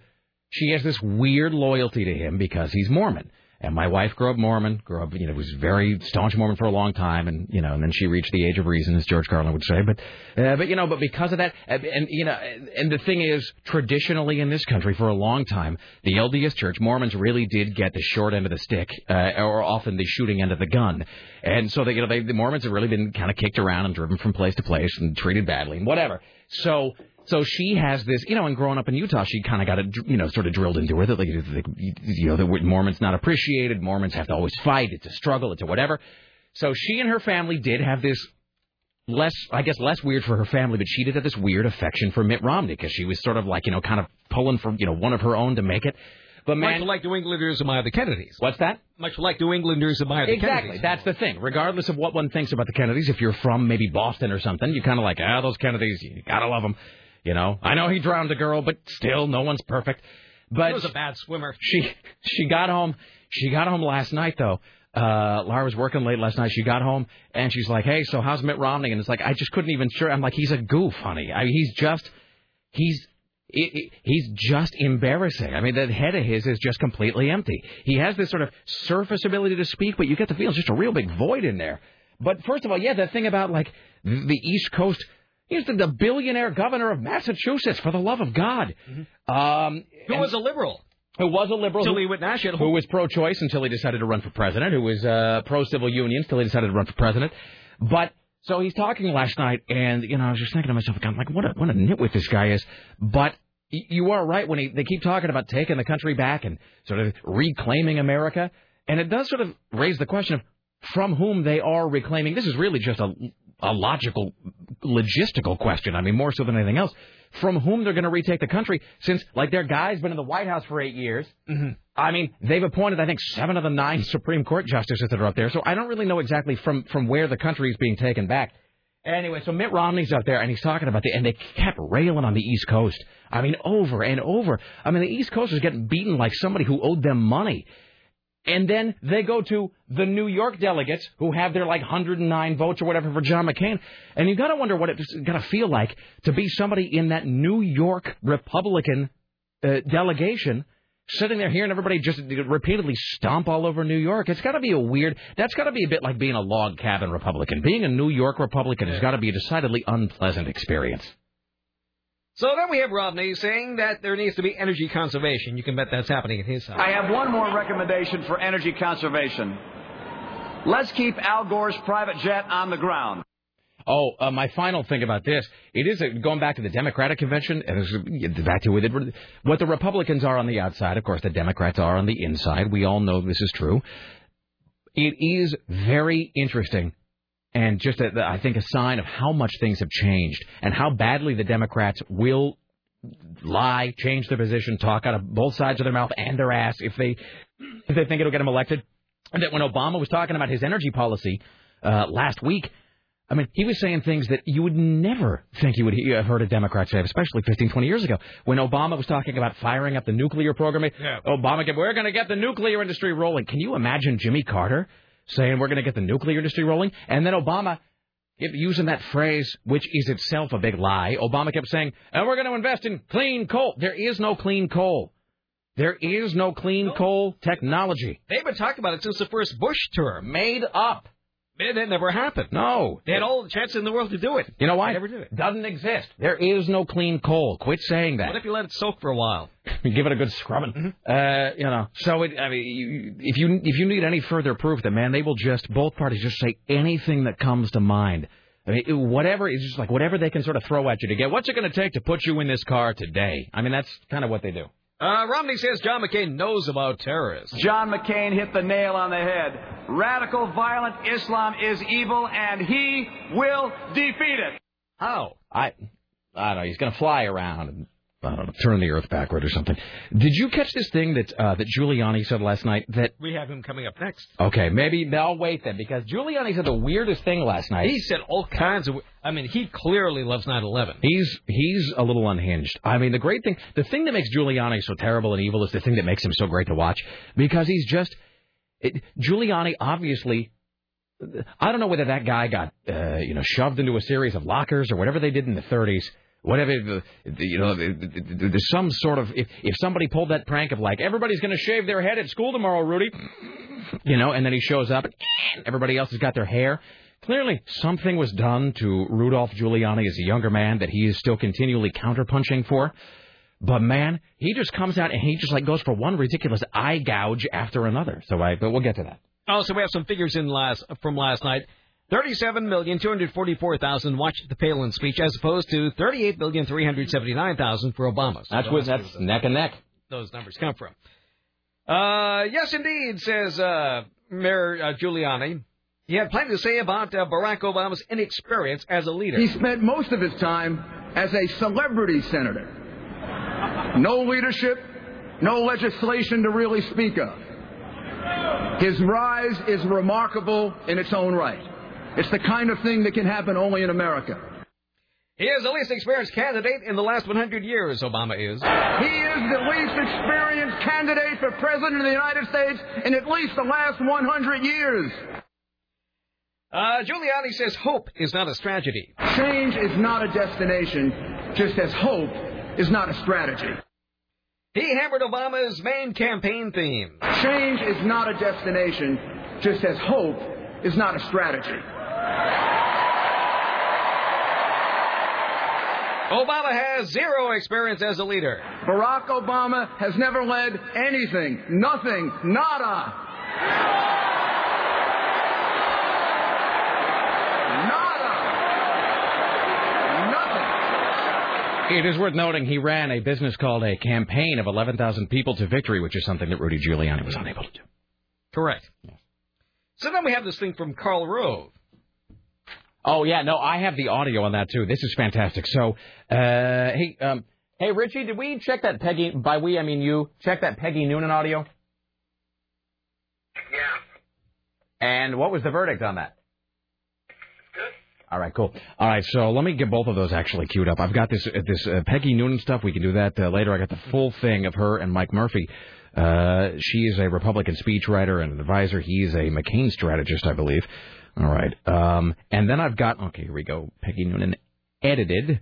And let me get this Rove thing ready too. So this is a thing that Rove said on Face the Nation, which is a fine CBS program, I believe. Yes. Uh, and this was a thing that he said uh, last month. You want to give the story, and then I'll play the audio. So Karl Rove says on Face the Nation that he expect uh, presumptive uh, Democratic nominee Barack Obama to choose a running mate based on political calculations, not on the person's readiness for the job. I think he's going to make an intensely political choice, not a governing choice, said Rove. He's going to view this through the prism of a candidate, not through the prism of a president. That is to say, he's going to pick someone he thinks will be on the will on the margin help him in a state like Indiana or Missouri or Virginia. So this is back when they thought that Obama was going to pick, uh, what's his name, Tom Kaine? Yes. Uh, he's the guy, the governor of Virginia. Virginia uh, Governor Tom Kaine was an example of such a pick. With all due respect to Governor Kaine, he's been a governor for three years. He's been uh, able but undistinguished. I don't think people could really name a big important thing he's done. He was the mayor of the 105th largest city in America. I've actually got this audio here. So this is Karl Rove, who by who you know, certainly was the, as Bush put it, the architect and the mastermind behind Bush's first victory in 2000, behind Bush's victory in 2004, and by some accounts is still sort of running things behind the scenes. So this is uh, Karl Rove, uh, Republican guru and Swami, talking about Obama picking who at the time they thought was going to be the nominee, which is Tom Kaine. See if this sounds like anybody else we might know. responsibilities as president. With all due respect, again, to Governor Kaine, he's been a governor for three years. He's been able but undistinguished. I don't think people could really name a big important thing that he's done. He was mayor of the 105th largest city in America. And again, with all due respect to Richmond, Virginia, it's smaller than Chula Vista, California, Aurora, Colorado, Mesa or Gilbert, Arizona, North Las Vegas or Henderson, Nevada. It's not a big town. So if he were to pick Governor Kaine, it would be an intensely political choice where he said, you know what, I'm really not first and foremost concerned with is this person capable of being president of the United States.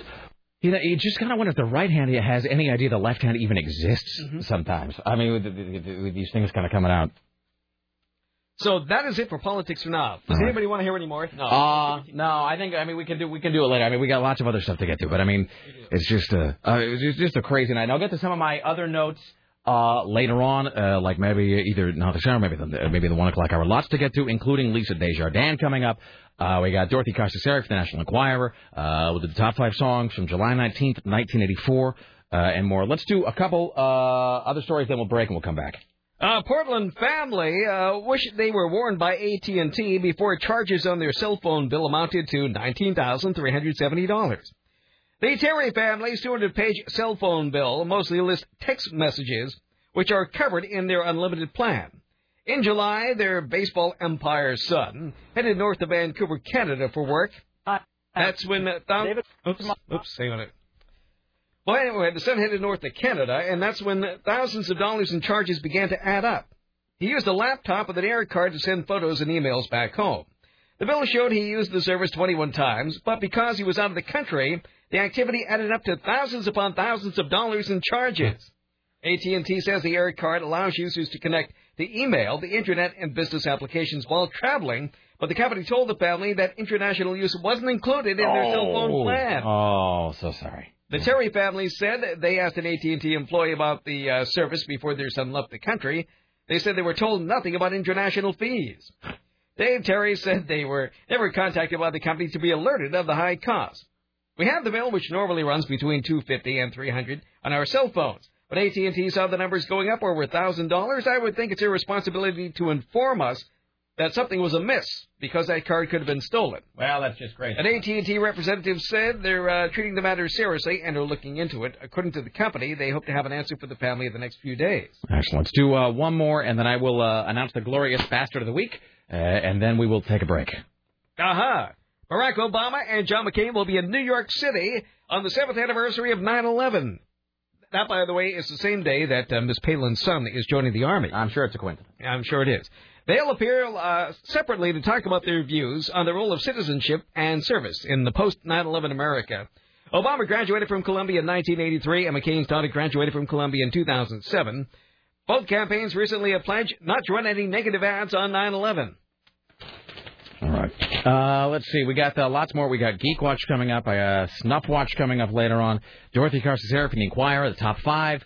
Uh, There's a pig barbecue that we should talk about. oh, I got another email about that today. I didn't have time to it's read an it. actual pig. I know. I did. Am I like not being included in the pig barbecue? No, Well, go no. ahead and eat a pig. We don't care. No one wanted to tell you, Sarah. Uh, the well, you know, Tim for a long time wasn't getting any CBS email. Isn't that right? Yeah, I was I was panic stricken. I I, think- was here every day. I think I can, you're like Milton in Office Space. I don't know. Tim just keeps showing up and reading the news, so we just let him come in. It's uh, he seems harmless. Now, Tim came to me at one point because I kept referencing.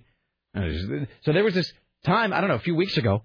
I was coming on the air and I'd be like, "Hey, I saw the funniest thing in my CBS corporate email today," and Tim kept saying, "I didn't receive that email," and I'd say, "Well, I'll look into it."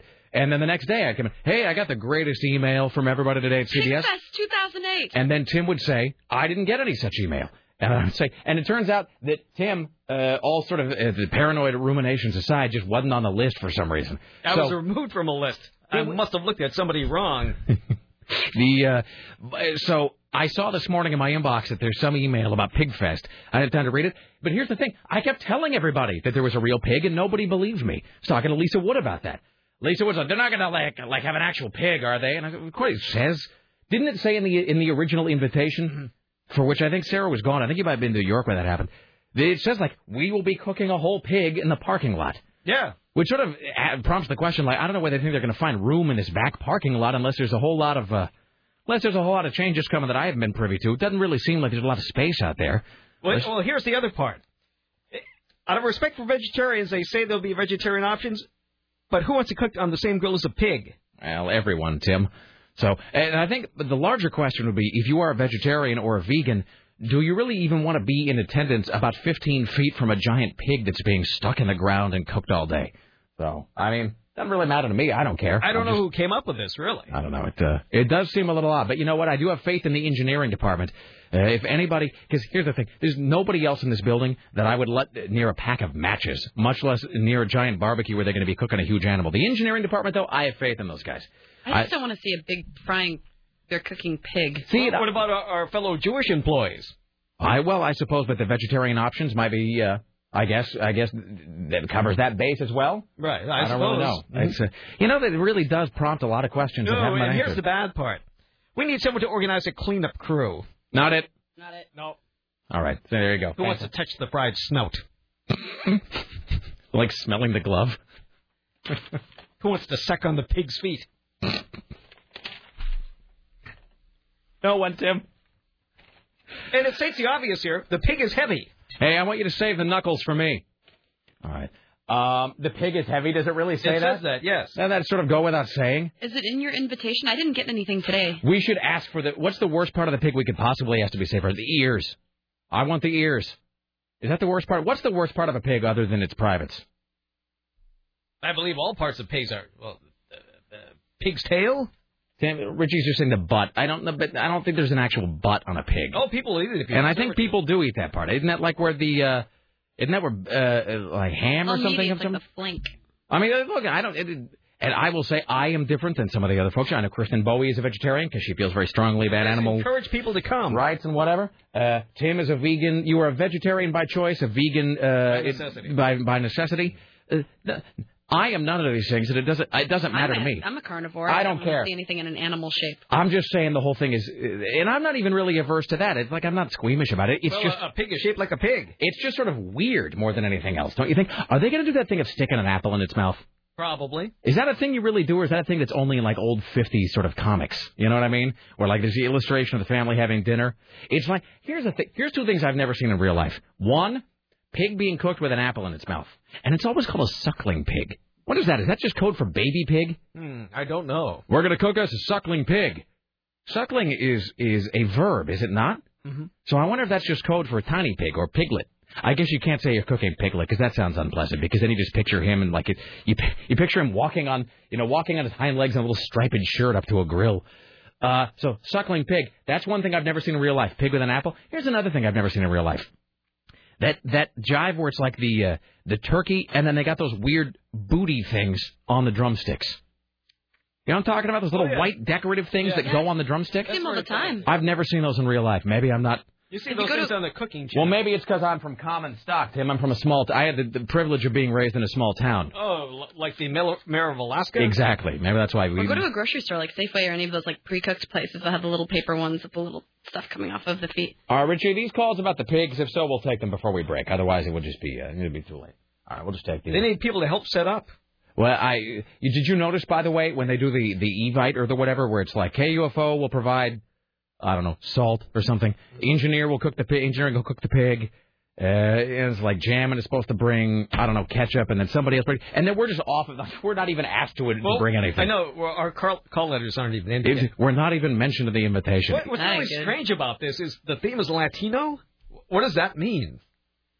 I don't really know. The theme is Latino. Am I supposed to dress in a Latin style? How come we don't have any responsibilities? Well, I'll I bring think you know. I think you know the answer to that is because we're irresponsible. It says CBS is providing the utensils and pig. You know, why can't CBS provide utensils for the kitchen where we have to eat every day? Never mind, never mind. I don't mean to sound bitter. So, what do you mean the theme is Latino? That's what it says here. The theme is Latino. First of all, isn't that grammatically inaccurate? Because doesn't that mean that the theme is male? Yes. Uh, the theme would be Latin, would it not? Maybe these. This is only for guys. You wouldn't say the theme is Latina, because that means I, I got to show up in a quinceanera dress. Uh, so to say the theme is Latino, uh, I don't even know what that. Uh, well, all right. it's gonna. Let's not move. Let's not go any further into this conversation. We're gonna start violating all the laws in that blue book thing they made us do. Uh, hi, you're on the Rick Emerson show. Hello.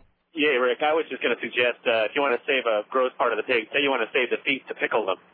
Uh, you know, um, Pig's feet. pickled pig's feet, uh, a thing that they actually still sell in some of the uh, smaller taverns and bars around here. Pickled pig's feet. All right, I'm going to ask Yeah. them maybe to save me the knuckles and the feet. All right, thank you. Oh, one one other thing. Yeah. I, uh, my favorite Madonna song I've always wanted to tell you, uh, uh, La Isla Del Bonita. Oh, La Isla Bonita is a great song. Oh, I love that song. I, I just, yeah, great song. Thank you.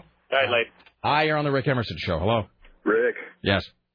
I would have to say the snout would have to be the worst. So you, You know, with all those little hairs and everything on there. that is true. Now, I mean, do they de-hair the pig before they cook it, or does the hair just burn away? Do you suppose? Hmm. Depends on if they boil it or not. All right. Fair I enough. don't know. All right. but that- hey, yeah. hey, Rick. Yeah. Bagel, English muffin, sourdough, wheat white. Wow, you just oh man, you just blew my mind. All right, thank you. One more. Hi, you're on the Rick Emerson show. Wow, that's freaking me out. I feel like time is running backward. Hello, hi. Hey, Rick, I'm going to a pig roast tonight. I'm leaving tonight, and uh, we actually do put an uh, apple in its mouth, and we stuff it full of sausage too, and uh, whole cloves of garlic and onions and uh, oranges. We stuff it full of. Let me ask you this. of all sorts a pig with a pig. Yeah, what is the well, that's the American way, Tim. What is the you know what you should do? You should stuff the pig with bacon. We we do that too. You are so cool. You are my hero. Uh, what is the point of the apple in the mouth? Is it decorative or does it add some kind of flavor? Yeah, no, it's just decorative. It just looks cool. You know, it's it's just necessary just to to, to look tough and cool. It's pretty fun. because uh, like uh, my wife and I made some trout a while back, you know, some whole trout, and the deal is like you like you take the trout and then we stuff the trout with uh, with garlic, lemon, and then tomato, and then of course as it cooks, it's sort of like you know whatever it infuses it or something. But the apple you're saying is basically just because it looks righteous. Yeah, didn't the Romans when they they would like stuff a bull with a goat with a pig and get down to the smallest animals and then they put like a live uh chicken egg in it and they known it was done because the thing would when they took it out the thing would actually be incubated and hatched. And this is the house that Jack built. All right, thank you. Yeah. All right. Fantastic. How's everybody doing? Pig roast. Ready for lunch, Tim? Yes. Let's take a break. Back after this, more from Tim Riley, who's the greatest thing you've ever heard. Uh, later on, Dorothy Carcasseri from the National Enquirer, Birth of a Salesman, Top 5, and more. Stay there. It's the Rick Emerson radio program. Uh, radio program. Don't go anywhere.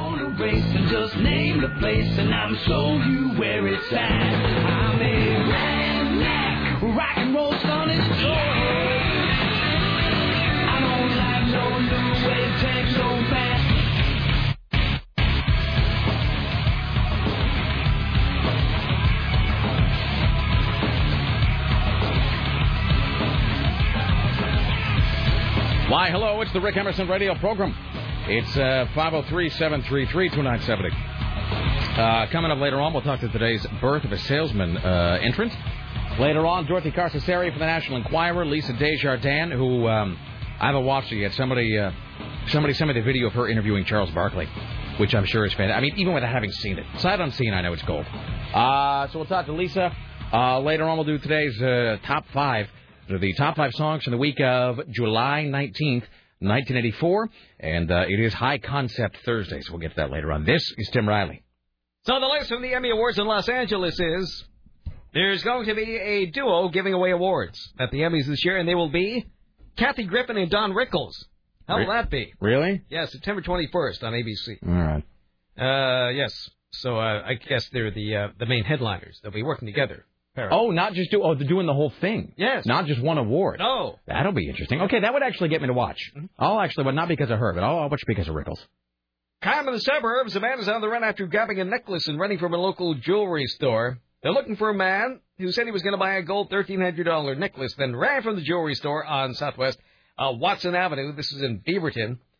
Apparently, the thief is a Hispanic man, 25 years old, 5 foot 5, 150 pounds. At the time of the theft, he was wearing a light blue track jacket with one white stripe.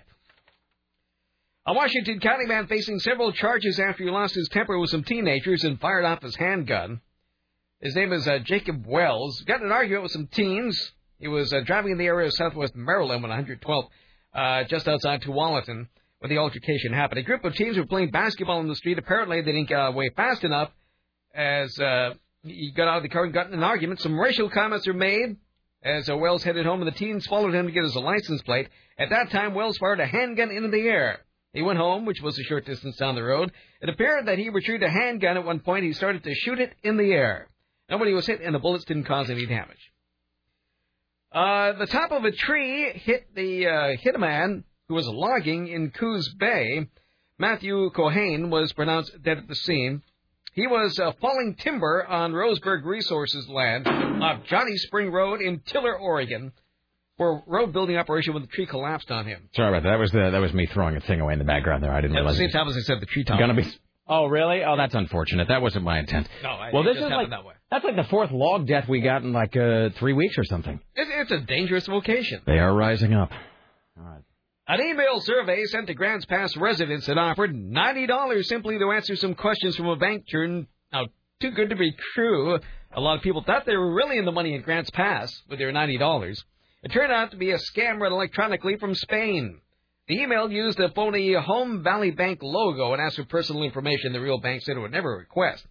And the spam uh, the spammer hijacked a phone number from a healthcare organization in Wisconsin as its fake contact number, forcing the organization to waste time answering a number of angry phone calls before the scam was discovered.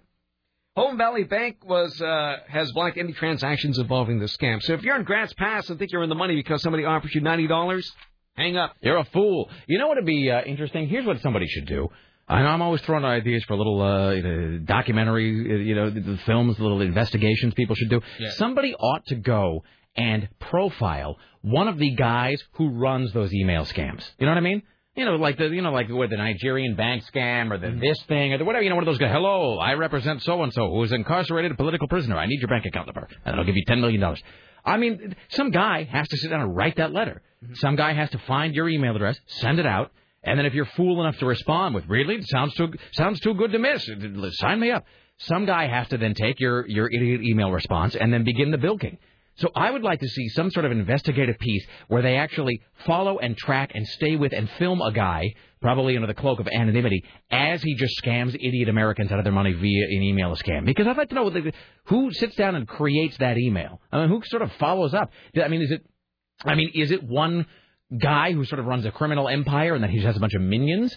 Or is it just like a whole bunch? Is it like a freelance thing? Is it like a? Is it like some sort of a uh, franchised operation where there's just a whole bank of guys sitting in an interca- internet cafe somewhere, and that's what they do? They spend four hours a day working from home, uh, bilking idiot Americans. When uh, John McCain embarks on his final draft of the White House tonight, accepting the Republican nomination, he will be giving a speech on a hastily rebuilt town hall stage. Yes, there's a lot of talk going around about this. Apparently, they're rebuilding it. Construction workers are uh, bringing delegates closer to McCain to give his uh, acceptance speech on a T-shaped stage, like Madonna has, Mhm. but he won't be nailed to a cross or anything. The extended podium will serve as a fitting complement to John McCain's preference for direct interaction with his fellow citizens. So they're rebuilding that stage now. So this is going to be like a Leno thing, so he can sort of go out, be be near the people, so they can feel so they can feel the cold, clammy hand of John McCain as he uh, asks for their vote. Mhm. All right. Clackamas County News.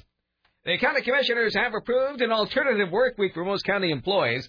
The pilot project comes in response to rising energy costs. The plan calls for four 10-hour workdays from Monday through Thursday in most county departments. About 12,000 employees will be affected. Wow, that's a lot.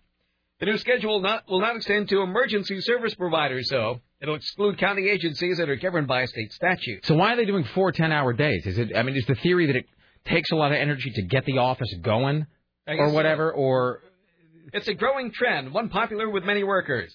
Ten hours does not make for a long workday, but the employee spends less time and money on the road getting to and from work. Oh, I guess a fair point. I guess your commute is lessened. Mhm. I, I wonder how the employees feel about being told though that ten hours is not a long workday. Yeah. I wonder if Not they a long work I wonder if they polled the actual uh, employees about that, or if that's just a if that was just a decision made for them. No, no, no. You think ten hours is fine. You don't need to see my. These are not the droids you're looking for. Here's a question about reducing energy and uh, expenditures and so forth.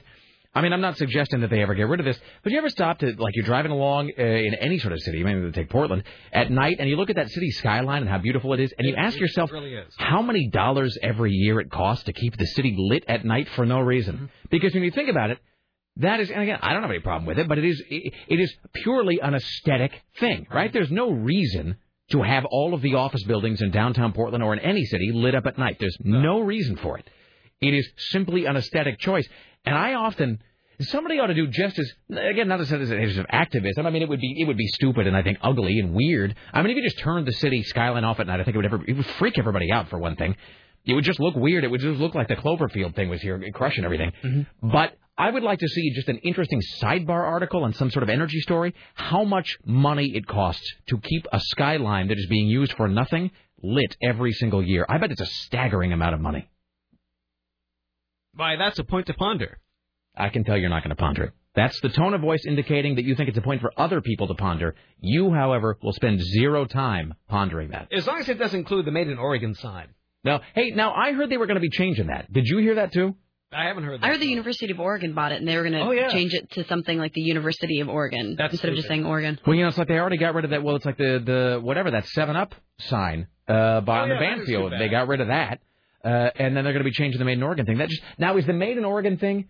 So you wait, you heard that it was who? That I heard uh, University of Oregon actually purchased it. And that they Like, purchased it- purchased that building. They purchased it from attached to the thing. from who? Was it like a, the city on it, or was it a, a business? In other words, I Private wonder. concern, I believe. So you believe the the Made in Oregon sign was previously owned by a private business? I believe so. Well, then I. I think then, it was owned, what I heard is that that sign was owned by the business to which the sign Oh, is attached, the well. building. then that is their right in a capitalist society. Who can disagree? Um, speaking of points to ponder, Tim. Yes. So uh, we're not really going to talk about this now because why? I mean, we'll do it next week uh, when everything's over. You know, the convention's wrapped and everything. But I got the new Farmer's Almanac here. Oh, yeah. And uh, first of all, they're no longer selling that toilet that vaporizes your poo, but they are selling. They've got Ed McMahon pimping some stuff. So I wonder if this is like a, a recent addition to his sort of panoply of endorsements. But Oh, uh, I, I guess the deal on his house fell through. oh, is that true? Yeah.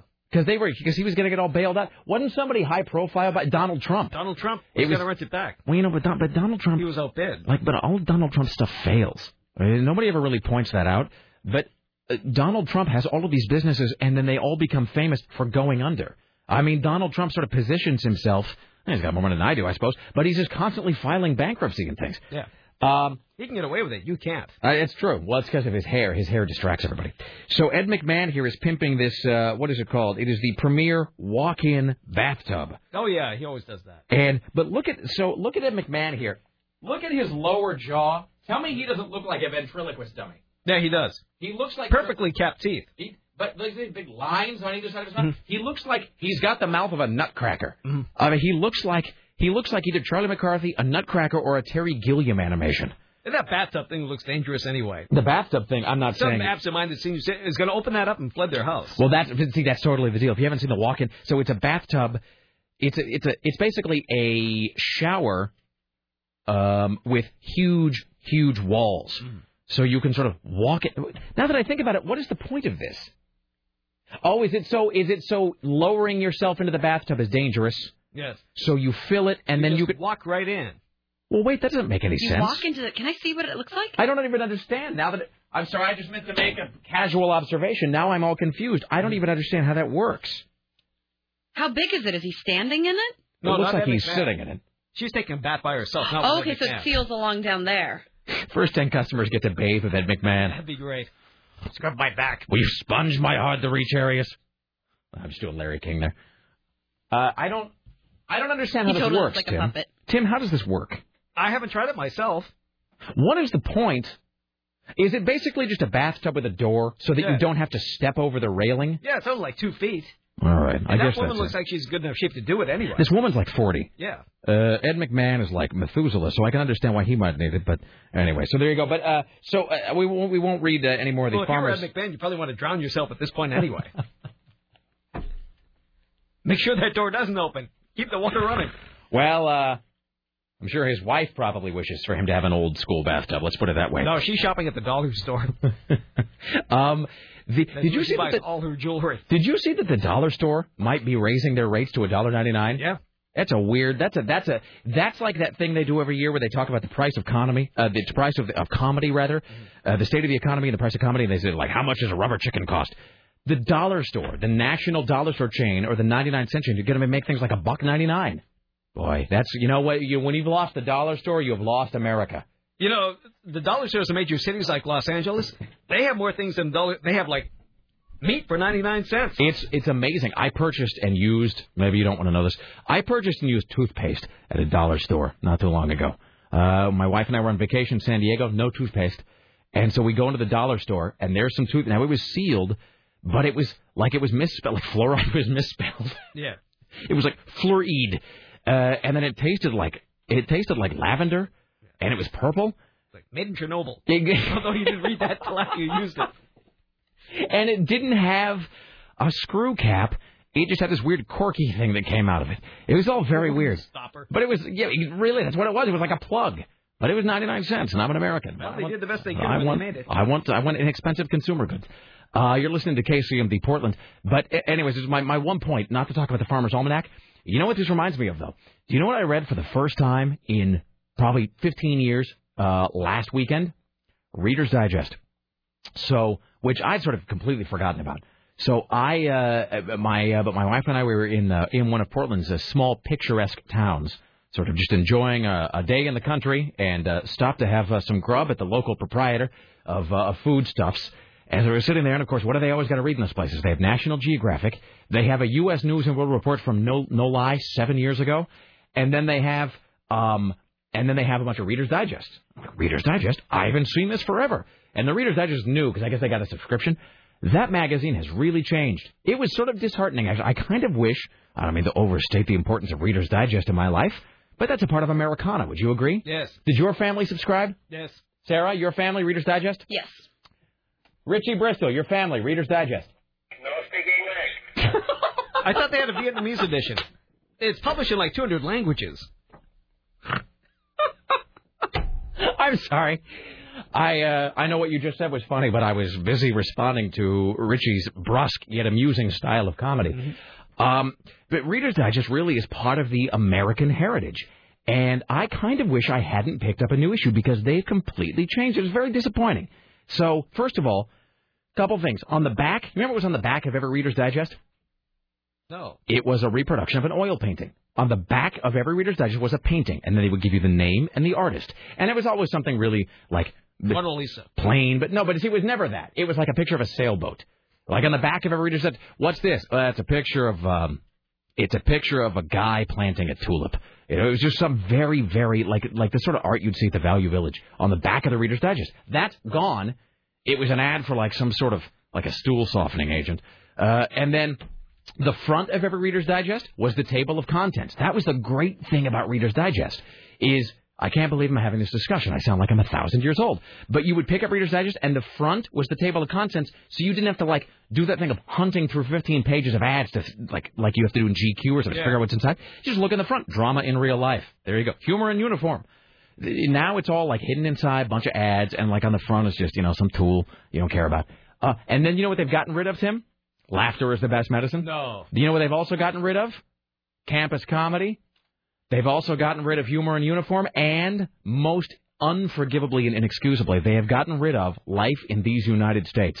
What good is it? It's no good at all. Also, they've also gotten rid of that little thing they would do where at the end of every Reader's Digest article, they would have like a quote from somebody. Uh, or, or like a tiny little amusing anecdote. But it's like you would read these art, and it's the last thing I'll say about Reader's Digest, then we'll move on. Because it's a thing I then never need to talk about again. How many times you talk about Reader's Digest? But they used to do this great thing. You would finish the Reader's Digest article, and that's why Jay Leno is America's favorite comic. And then there would be this little white space at the end of the article, because the articles were like, you know, no longer than the average bathroom break. And so you would finish it, and they'd have a little bit of like like an inch or two to fill at the bottom. And so they would just pull some quote, like from John Mellencamp. So you'd finish the Jay Leno article, and then there'd be a quote. Ain't that America? There is nothing, there is nothing more sad or glorious than a generation changing hands. John Mellencamp. You know, and then like that was it. So it was like your homespun wisdom to go with your idiot Jay Leno article. It's all gone. It's completely changed. It's sort of uh, a little, a little piece of me died when I saw that. So I would just avoid Reader's Digest if I were you. Everybody. Here's Tim Riley. Well, they had the highest grossing comedy of 1978, and now they're back. Uh, Cheech and Chong is uh, lighting up the box office with Light Up America. They're playing at the Hult Center for Performing Arts in Eugene Thursday, November 20th. It is their first tour in 25 years, and tickets cost up to $55. They're dreaming. The last cash in, Tim. I guess so. Well, first of all, let's be honest. Stoners love to spend money on things that they don't need and things that ought to be a lot cheaper. Hey, you know, I could uh, use a regular pipe for $1.99, or I can spend $7,000 on a graphics bong with a jester skull. I mean, that is uh, you. You want to talk about just a market you can just absolutely soak, uh, just for everything. Uh, It is people who, uh, and I'm not passing any kind of moral judgment, but I'm saying people who are perhaps part of the drug culture. Man, they just lavish money. I mean, drugs themselves, when you think about it. I mean, it, uh, cocaine costs a dollar to make, sell it for twelve thousand dollars. I mean, it's just you You will never. I mean, that is the way to instant retirement right there. Now, I'm not saying you should sell drugs, but I'm saying, you know, were that legal, that's the way to financial solvency: is selling drugs and paraphernalia. Uh, and Cheech and Chong have got such a big cult following. Can I tell you something that might make me a bad American? Sure. I don't like Cheech and Chong. I never did. I've never found them funny. Tim Riley, you? No. You're from the 70s. You're from the Flower Power and Me generation. The thing that's most memorable about that album is you. It was the picture of a door on a car, and you pulled it out, and it showed the inside of the door with marijuana smuggled inside of it, as people did back in those days. Uh, you're talking about the one of them at the car? Yes. Yeah, there was that, and then they did the wedding album, which I think was a separate one Mm-hmm. or whatever. And uh, maybe it's just because, uh, like a lot of people, you know what? It, here's the thing with Cheech and Chong. Uh, they're comedy records anyway. And again, it's as we say a lot. We are proud capitalists, like everyone else in this country. If you can make a buck doing something uh, fundamentally stupid, Go for it. then, then join me in doing so, because that's what I do. But go for it. You know what? Make your money while you can, because you know, you, know, you, you got to gather ye rosebuds and ye dollars while ye may. But my thing about Cheech and Chong and their comedy records, maybe it is because, sort of like how if you live with somebody, like I had this roommate who listened to Tool all the time, that band, and as a result, I never want to hear Tool or Primus ever, ever, ever again. Because this guy was my roommate. You go home every day, and you walk in the front door, and it's Maynard James goddamn Keenan going, Why can't we not? I mean, even just doing that just makes my skin crawl. God damn, I hate that band. And it's just because I had a roommate who played it constantly. So in high school, I had friends who just played that Cheech and Chong record all the time, all the time, all, and they were always high, of course. And you'd go over, and of course, when, and I think the thing about being high is, if you're stoned, it sort of removes that part of your brain that tells you, you know, it's like they say when you're drunk, it deadens the part of your ear that tells you when something's too loud. You know what? When you're stoned, it deadens the part of your brain that tells you this isn't funny anymore. And so I would go over, you know, and I'd walk in the door, and the first thing here is Dave's not here, and it's just like Jesus God, will you please, for the love of. So uh, I just I don't like Cheech and Chong. I've never found them funny. I didn't find their movies funny. I find Cheech Marin himself to be really funny, and Tommy Chong is just sort of tiresome. So you know, read that or buy it or watch it or whatever, or don't. I don't care. KCMD Portland. Uh, CBS radio station.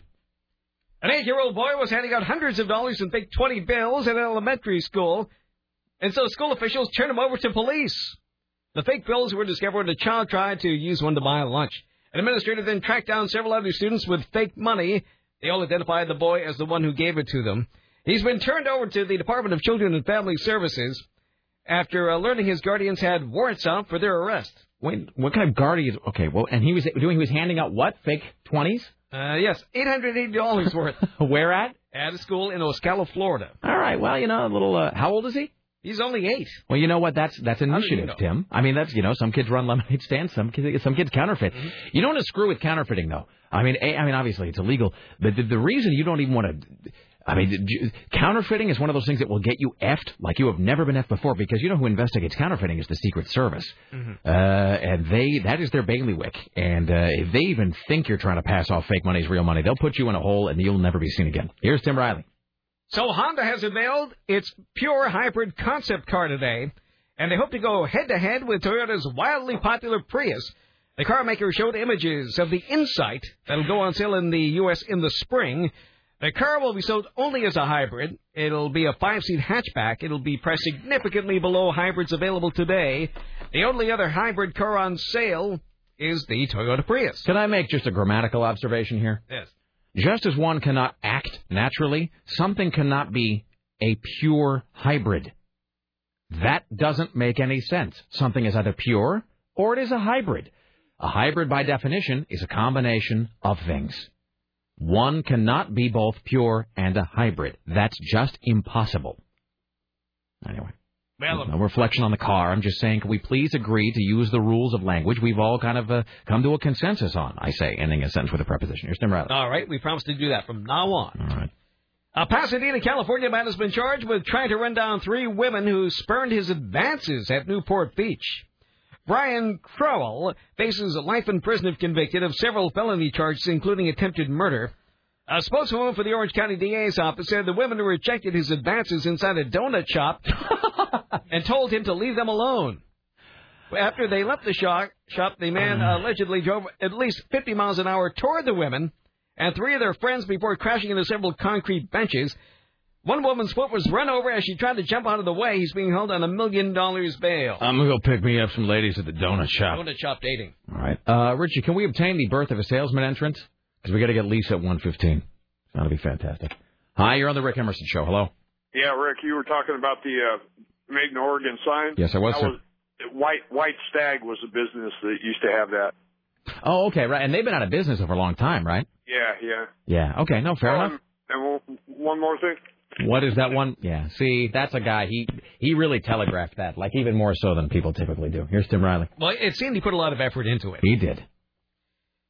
Meanwhile, five years after British man and his family cremated and held a wake for their dad, John Renahan spotted his father on television live. The dad disappeared in 2000 when police found a decomposed body in April 2003 wearing similar clothes and similar wounds to Delaney. They declared it was him. The coroner confirmed the police findings and uh, the family for cremation and a wake. He is now demanding an apology from police for the trauma suffered believing his dad was dead. Turns out the 71 year old man had been in a care facility since 2000 after suffering a head injury and memory loss. That's weird. So wait, so they just kind of lost the dad because he had amnesia or something? Unable to give any clues to his identity, he was given the name David Harrison and placed in a home. Then he was featured on TV about missing persons. That's weird. Yeah, it is. Only in Britain. A uh, Brooklyn couple slain in their home last month spoke from the grave in drafting their last wills, leaving a bizarre legacy for unloved ones they detested in life.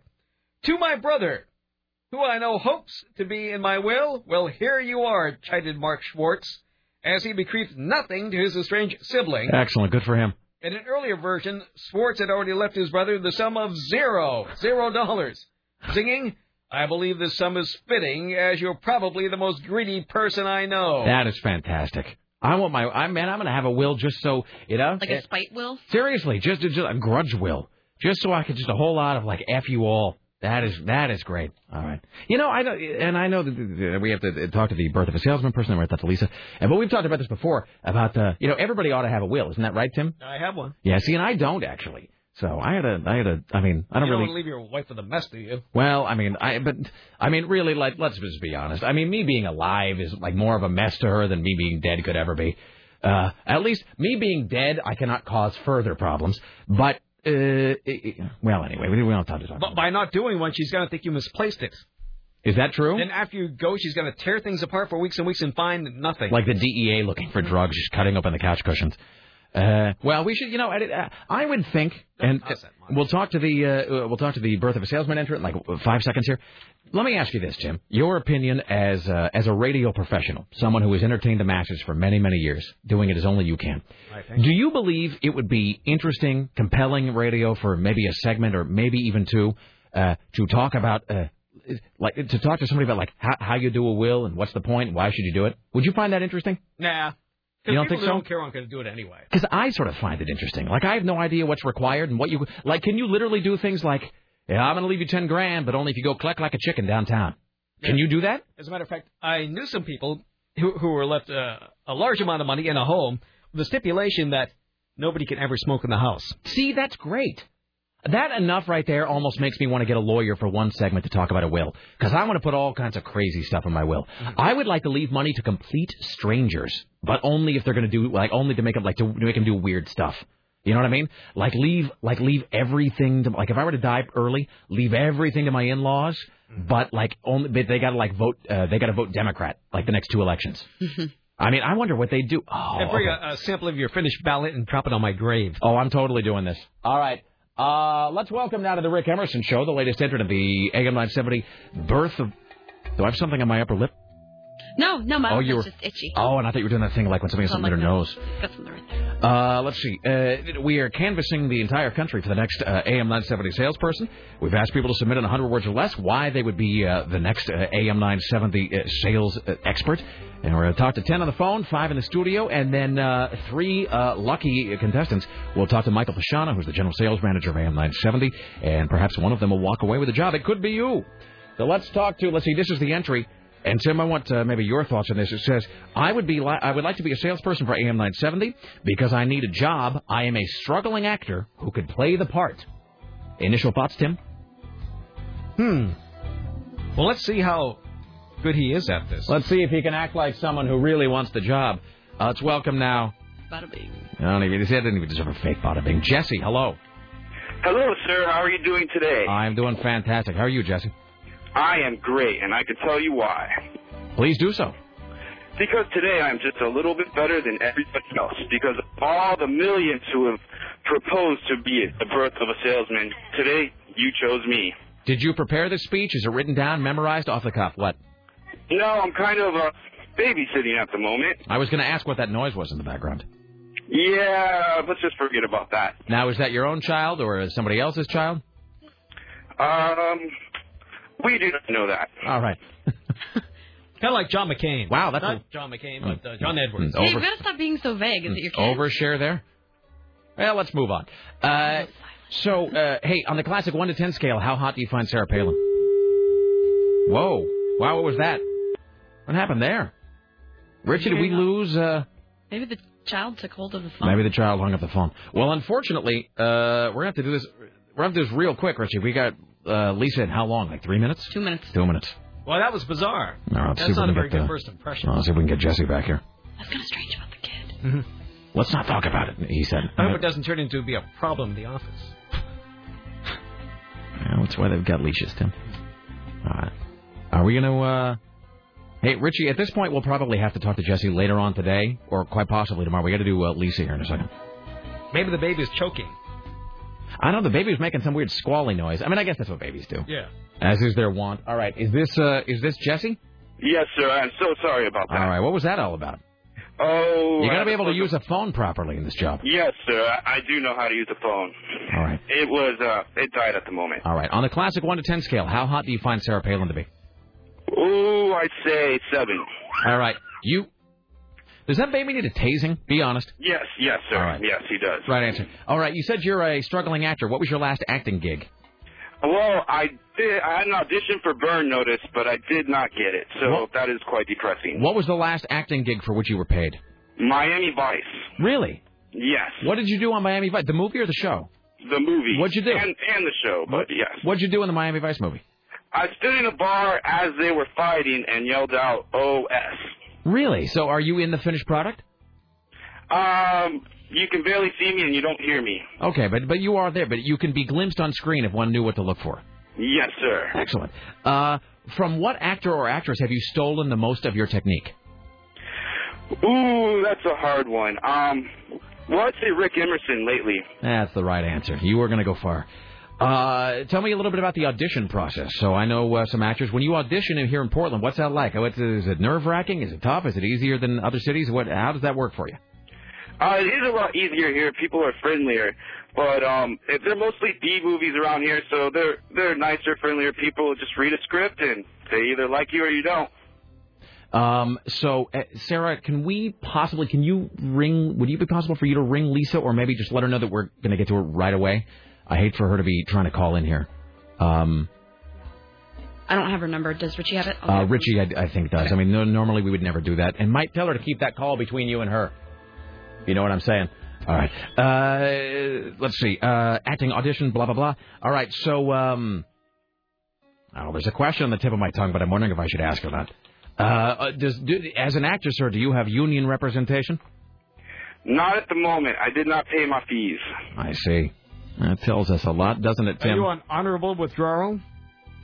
Yes, honorable indeed. All right, but you're not you're not like scabbing it or anything. No, sir. I'm I'm just trying to make a buck right now till I get back into it. You know what? You're just a you're, you're a man just trying to make a living in this crazy world of ours. Yes, sir. All right. Uh, because you are an actor, we're do a little bit of role play here. So you be the uh, salesperson attempting to sell advertising on AM 970, and I'm going to be the client. And my first words are, I don't know. I uh, yeah, I don't, I don't really have the money to advertise right now. Well, you may not have the money now, but let's take Viso for example. Have you heard of this great beverage? Uh, you know, I'll say it's taking a sip. Well, if you listen to Rick Emerson, you probably would have heard of it. As a matter of fact, if you see anyone holding it around, ask them if they listen to the Rick Emerson show. I'm sure they'll say yes. Any advertisement that Rick Emerson does, he does endorse and does it greatly. It will bring your product to new levels and new heights. Well, uh, Is this a phone red script? Sounds like cool calling to me. No, I don't want to talk in my regular voice because I'm kind of raspy. no, raspy is good. It gives you sort of a sort of a masculine air, sir. Well, then let's do it. Uh, if AM 970 were a movie, not just me, but the whole station, if AM 970 were a movie, what would it be? Ooh, we'd have to make our own movie in a world where all is evil and nothing is what it seems. A man from a little speck called Stumptown brings a new innovative reason to live and hearing aids all the time. All right, well, I would I would say you've got a kind of ragged enthusiasm. All right, uh, all right. Before we go, sir, what is your favorite Madonna song? Uh, like a virgin. All right, there you go. It's a popular choice. All right, we will be in touch in touch one way or the other. Jesse, thank you so much, my friend. Thank you. There they go. Richie, uh, we want to make sure. Okay, and my apologies to Lisa. All right, we'll get to uh, Lisa Desjardins. Oh, she's doing. All right, there The. Dow Jones just took a, a nosedive, closing nearly 350 points on unemployment and retail data. Well, it's a good thing that they didn't. Stocks now. It's a good thing they didn't mention the economy last night. That's Uh, how important patriotism is. You know, I, I I have to say, much, and I find myself, I I never really listen to or pay attention to or give credence to anything Paul Begala says most of the time because he just manages a lot of losers. Yeah. And I love James Carville, but Paul Begala just seems like kind of a douche a lot of the time. But he said two really good things last night, and I will recite both of these things again when we talk to Lisa. So you have to pretend to find them interesting then. Two things. One, you know, they kept talking about the liberal elite East Coast media, and can I just say, as a, as just a little slice of personal observation, don't we all know that when they talk about big city New Yorkers, don't we really all know what they're talking about there? I mean, when a certain kind of, in my opinion, when when a certain kind of person on the ideological spectrum says New Yorkers, I think it doesn't necessarily take a brain uh, scientist and rocket surgeon uh, to figure out uh, what that's a reference to. Uh, I will also say this though. Um, that they were talking about, you know, the liberal Eastern elite media. And Anderson Cooper then was sort of like the rest of the night kept referring to himself jokingly as part of the Eastern liberal elite media and whatever. But, you know, Paul Begala made a really good statement. He's like, you know, when you're sitting around the table, as everybody apparently does in an election year, you don't not on a couch, not a chair. You're always at the kitchen table Reading to their children. reading to the children and reading to the children and you know and I don't know like uh, like churning butter or something. Nobody ever sits around and says, uh, "Honey, how can we vote to annoy Anderson Cooper?" What? How can we vote so we irritate James Carville the most? I mean, people are just like, how, how am I going to pay this rent of mine? How exactly is it that I'm going to fill this SUV that I ill-advisedly purchased? Nobody ever sits around, unless you're me, and thinks about how to vote just to annoy people. I'm the only one who does that. Nobody else does that. Um, Paul Begala also made a really uh, great statement too uh, about uh, Cindy uh, Cindy Palin, about Sarah Palin, and I will get to that as part of this our discussion with Lisa Desjardins, joining us from Minneapolis slash St. Paul. Hello, how are you today? Hey, how are you guys? I'm fantastic. Sorry about the delay. We had a little thing going on there. I, I know it's all right. It's all good. Um, all right, so um, just uh, first, uh, just out of the gate, your observation strictly as a political observer in terms of doing what she needed to do on the classic one to ten scale. Where do you put Sarah Palin's performance last night? Uh, it depends on the group you're talking about. Doing what you needed to do for Republicans out of the park For this That's election. For, For this election. for this election. uh, yet to, it remains to be seen. I, I don't know yet. It, it it feels like it was a a, a speech that maybe edged her up a little bit, uh, but it, it didn't it didn't take any points away, which I think is is, is good. I think people are still interested, but but I think maybe some people might have been turned off by by the sarcasm and and and kind of the the battering ram against Barack Obama. Uh, but other people might have liked it, so it might, might be a wash on that. But I think Republicans liked it. In the end, that's that's going to help her and uh, McCain. They loved it. I would say that, uh, you know, and again, and I don't even necessarily mean it's a bad thing because I guess maybe it was part of the strategy. She did come off as unbelievably smug at times. you did the first I've heard use that word. That, that's interesting. You, we, I, you know, because now that I'm a talk show host, uh, you know, we had a bunch of callers, and and we people were kind of making that point, but they weren't. They, they probably should have used that word because that seemed to be what they were saying. Yeah, no, that was. I mean, and again, you know, you got to do what you got to do in politics. A dirty game, and as we said, every fight ends as an on-the-ground street fight. That's just the reality. so maybe smugness was called for, and certainly. Uh, she is the punching right fist of that ticket, uh, just as Biden Oh, is probably going to be for yeah. Obama. I had no idea that's how it was going to go. Do you I, think- I, she really? Yeah. I'm sorry, I was just going to say, do you think that they deliberately managed the expectations for her so that when she gave such a fiery, powerful speech, it would be even more resonant? It's possible. I don't know. I, I got to think about that one for a minute. Um, because you know the truth is they really didn't do much with the expectations. They, they sort of put her out here. They gave the resume. Uh, we knew that she had been that her nickname was Barracuda Sarah. You know, we knew that. We knew she was tough as governor. I honestly think it was a little bit of, hey, let's just let sexism work for us. Everyone will assume that she's a, you know, just a sweet little woman that's gonna, you know, tell her family story and you know she'll come out punching. I I think I don't know that they had to manage it too much. I think it was kind of societal that you you look at her and on on and Dayton, she she's a good looking woman. She's a mother. She's got a cute family, and you kind of think, oh, that's nice. We're gonna have this really you know family values woman, and then she comes out punching. Um, a couple of things, and, and you know, it's funny. I already heard uh, some of the Democratic strategists last night saying that they almost don't want to talk about her because they want to keep the election about George Bush. They don't want to make the election Right. about her. But it's interesting that even, I mean, within half an hour last night, I saw the Democratic talking points starting to coalesce. And the talking points I kept hearing last night, and it's amazing how these things just sort of, you know, somebody somebody sends out a memo or a Twitter or something saying like, "Here's what you're going to say," and the thing and I think this is a little bit of sexism uh, against her last night. The thing that the Democrats started saying last night, almost immediately, they were saying two things over and over again.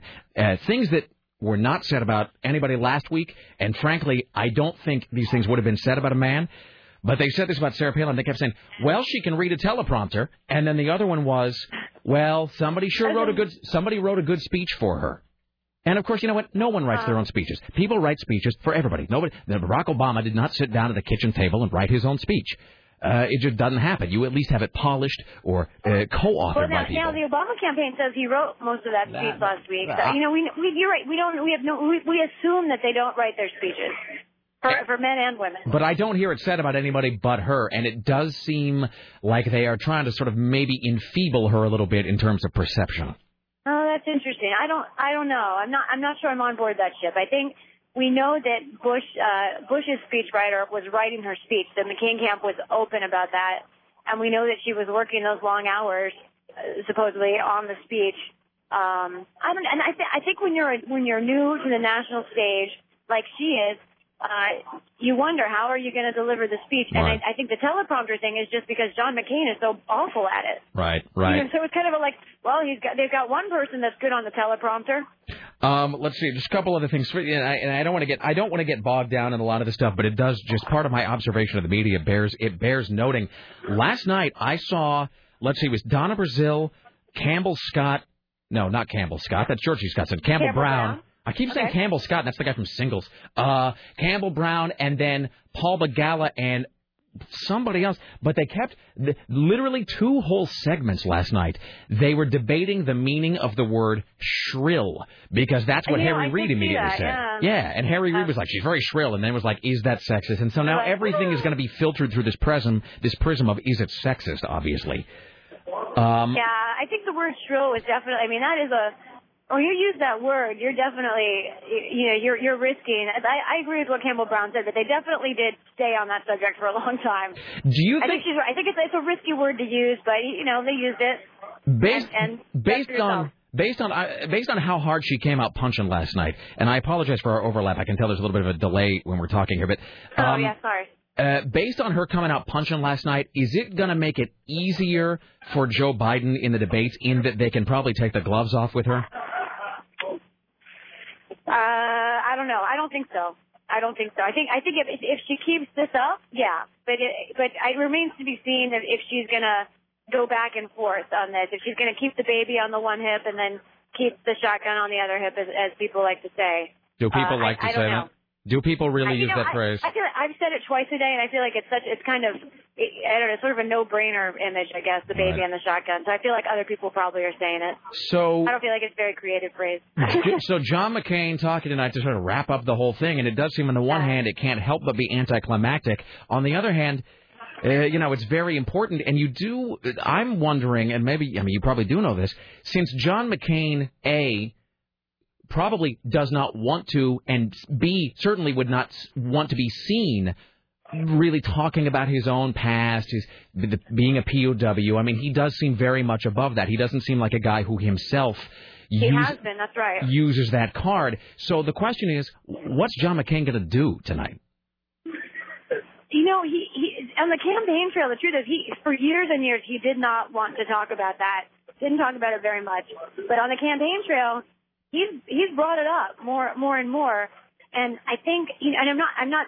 I think people could interpret this as being critical, but I, I don't mean this in a critical way. I I think it's just a point of fact that the the campaign tactics he's using now in this presidential bid are very different from the campaign tactics we've seen uh, him and use in other runs, especially just in the last couple of days. They have come out swinging against the media, you know, which is good. You know, we need to be roughed up every now and then, keep our keep in line, I guess, or you know, keep on our toes. But the attacks on the media have really, I think, been kind of exorbitant. I don't know. You know, we're here to take them, but it's it's something he had never done before, and it's kind of a classic. uh I don't know, Ralph Reed, Karl Rove Republican tactic that John McCain really never turned to before. So they're, they're playing hardball in a way that, that I had, that John McCain didn't used to do. And, and so I wonder if, if the rules for his speech are also going to be a little different. We have heard him talk about the POW experience, and pretty much every speaker yesterday brought up the POW experience. They, they know that that's a strong suit. It's an incredible story they get that, and I, I think he's he's going to have to make an allusion to it of some sort. To me, the big question tonight is: is he gonna is he gonna be a good cop or a bad cop? Right. Is he gonna you know is he gonna let Sarah Palin be the the pit bull and he's gonna be the nice guy, or is he gonna throw some punches too? And is he gonna are they actually is he gonna talk about the issues, or are they gonna keep this kind of on that? uh I hate to say it, kind of like a cultural war level, which is kind of what we heard last night. Really old fashioned Republican, they're bad, we're good. Both parties do that, but but Republicans are especially good at it when they try, and they they were doing it last night. I wonder if Pat Buchanan trademarked the phrase "culture war." He really should have. Uh, he should, he definitely should have. Um, yeah, Pat Buchanan now, yeah, yeah. Go ahead. Uh, speaking of, uh, just as we kind of wrap this up because I know you got a, a billion things to do. Um, eh, speaking of sort of Republican advisors and strategists and thinkers, I mean, if I have to tell you this, if the Democrats do not put together a TV ad that runs that Peggy Noonan soundbite when she thought she was Uh, off mic, back to back with Karl Rove talking about Tom Kaine as being less than three years governor and mayor of a tiny town, therefore he shouldn't be vice president. If the if the Democrats don't put together that ad, they deserve everything that they're going to get. I mean, that's it. If they don't, have to be working on that. they have to be. if they, you know, if they don't, they don't deserve to win ever again, ever, ever, ever again. they need they need to dissolve. I mean, that's it. I mean, really, though. they- I mean, this. It, it, they're just being handed things like this, and maybe they'll take advantage of it, maybe they won't. But if they don't do something with that, then they ought to have. I mean, if, if they do not use that in the election, uh, they ought to have their running for election license taken away. Yeah, I agree. All right. Um. All right. uh, Final thoughts, observations about the energy in the hall before we sort of wrap it up. Uh, yeah, I- I mean, they, it, it was definitely a blood sport, but I, I was surprised there were more, nobody was tearing up during the speech, but after the speech, when I talked to some of the delegates, there were two grown men who started to cry when they kind of thought about their daughters and what this meant. It was very like a Hillary Clinton moment, but for Republicans, I was really surprised. All right, Lisa. As always, a pleasure. Uh, we will talk to you, uh, I guess, tomorrow around the same time. Yes. Yeah, sounds good. Oh, you know, I've got to. Uh, we'll figure it out because I'm I'm flying somewhere tomorrow, but I, I think I think it'll work. All right. Well, we'll we'll figure it out. We'll uh, we'll talk. Okay, we'll talk. All right. we'll Thank talk. you. There you go, Lisa Desjardins, ladies and gentlemen. Did anyone send you this interview of uh, Lisa Desjardins interviewing Charles Barkley? Yeah, I haven't watched it yet. Oh, I haven't seen it either. Yeah. Uh, all right. Let's see. It's one thirty. All right. So much to do, so little time. Hello, Tim Riley. Greetings. Hey, did you see this button last night? I made a note of this. Guy wearing a button. Hoosiers for the hot chick. Which is either dumb or brilliant or quite possibly both. Um, okay, so here's what we got to do. We're going to talk to Dorothy Carcasseri here in a while. We got the top five. Top five songs from the week of Geraldine Ferraro's nomination, which is July 19th, 1984. More news from Tim Riley, um, and, uh, you know, and some uh, advertisements from our many paid advertisers. So, Sarah, what should we do? Should we break? Should we do a couple more? Let's get the let's get the break out of the way. You want to take a break? We'll come back. More headlines, then Dorothy, then other things of that nature. All right, it's 503 733 2970. 503 733 2970. We're back after this. More headlines from Tim Riley, the National Enquirer around the corner. Later on, the top five high concept Thursday. Your call. It's the Rick Emerson Show.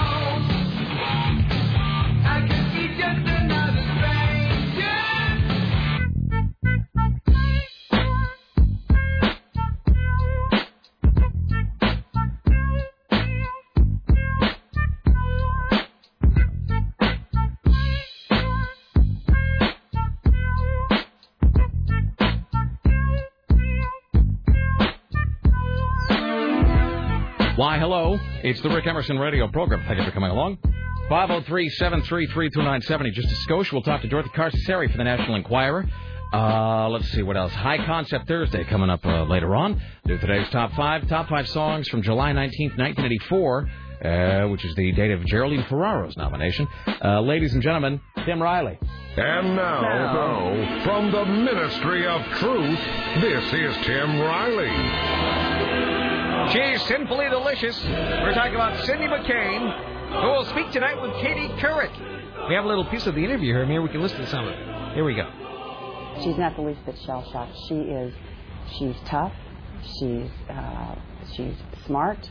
She's extremely extremely uh, on target with what, with what the, the job she needs to be doing. You know, she's very. She's an amazing woman. she really is. I'm so I'm very impressed with her. So that's when did you and That's Katie Couric speaking. Okay, so You've probably never heard her. Katie Couric speaking about. She's interviewing Cindy McCain. Oh, I see. Okay, who's all right. speaking about Miss Palin. All right, okay. So here's another question from Katie Couric. Okay. your husband first discussed her as a possibility? A while ago. A while ago. We have, as you know, we, uh, John and I did pretty much discuss everything. And he brought her name up to me some months ago, uh, after the primaries, of course. And, uh, and as, as he did a lot of names. I mean, we were thinking about a lot of different people. And uh, Sarah was in that mix. And uh, I'm very happy he chose the governor. I'm, I couldn't be happier, in fact. And when he, he called me and said, okay, I think I'm going to do this, I was, uh, if I could, I would have done backflips. I'm too old, but I could have. Do you feel confident, Mrs. McCain, that the vetting process, which is getting a lot of attention, was as thorough as it needed to be, and that Senator McCain knew everything he needed to know? well, I was right in the middle of it. I know the vetting process was thorough. Uh, I knew what was going on, so absolutely, it was. Katie Couric has some kind of tan. Does it, and I was just going to say, does it seem to you that Cindy McCain doesn't have enough skin to cover her head? You know what I mean? It's Uh, just she has- very taut. Well, she has that horse head, a- and then that skinny little body, and she wears Nancy Reagan red. Maybe she has skin buns behind her ears. I will see the other. I was going to say that she almost has like. I was going to say she kind of looks like a Q-tip with hair, sort of. You know what I mean? But she does have that long, stringy kind of crypt keeper hair going on. All right, it's five zero three seven three three two nine seventy. Let's welcome now to the Rick Emerson Show from the National Enquirer, the nation's premier newspaper. Now welcome Dorothy Carcasseri. Hello, Dorothy. How are you today? Hi, I'm great. How are you guys? I am fantastic. So uh, quite a. Uh, I was going to say quite a day, quite a week, but quite a month. You guys, you guys are on a bit of a roll over there. Absolutely. That's what we like to be on. So, um, uh, so we did, obviously John Edwards was. I don't even remember when that was. It seems like both yesterday and and a long time ago. But so there was John Edwards, which then, you know, sort of rolls right into this uh, this Sarah Palin thing. So. I'm going to clarify a couple things that we sort of heard, and obviously, you know, I, I had emailed you over the weekend, and I, I should have known. In fact, I did know when I emailed you. I knew in my bones that you guys were already on the case, but I was like, hey, what's up with the Palin thing? But when did the Enquirer first start kind of when were they in Alaska looking around? When were you guys first there on the ground kind of looking into this? as soon as she was announced as the Republican VP candidate, we were on top of the story. I have to say that in my head, I don't know if this is the reality, but I picture just a just a huge uh, National Enquirer Lear jet. You know what I mean? Just a, just like a, you know like the Concorde or like a G5 or something with National Enquirer on the tail that's just sort of standing by, running all the time out on the tarmac. And it's, you know, Sarah Palin to to you know to the uh, you know to the scoop mobile or whatever, and then you, you go down the pole into the plane, and then you're flying to Alaska, and you parachute in, and then you just start knocking on doors. I mean, Uh, I'm hysterically laughing right now. What a mental image. That's why that's why you're an excellent radio host because you can paint such a great mental image like that for your listeners. Well, here's the thing. Even if that's not the case, you ought to let you ought to make people think that it is. You ought to, you know, that that's a, an image you ought to try to implant in the minds of everybody. Let people believe that there is such a plane standing by at all times. Uh, um.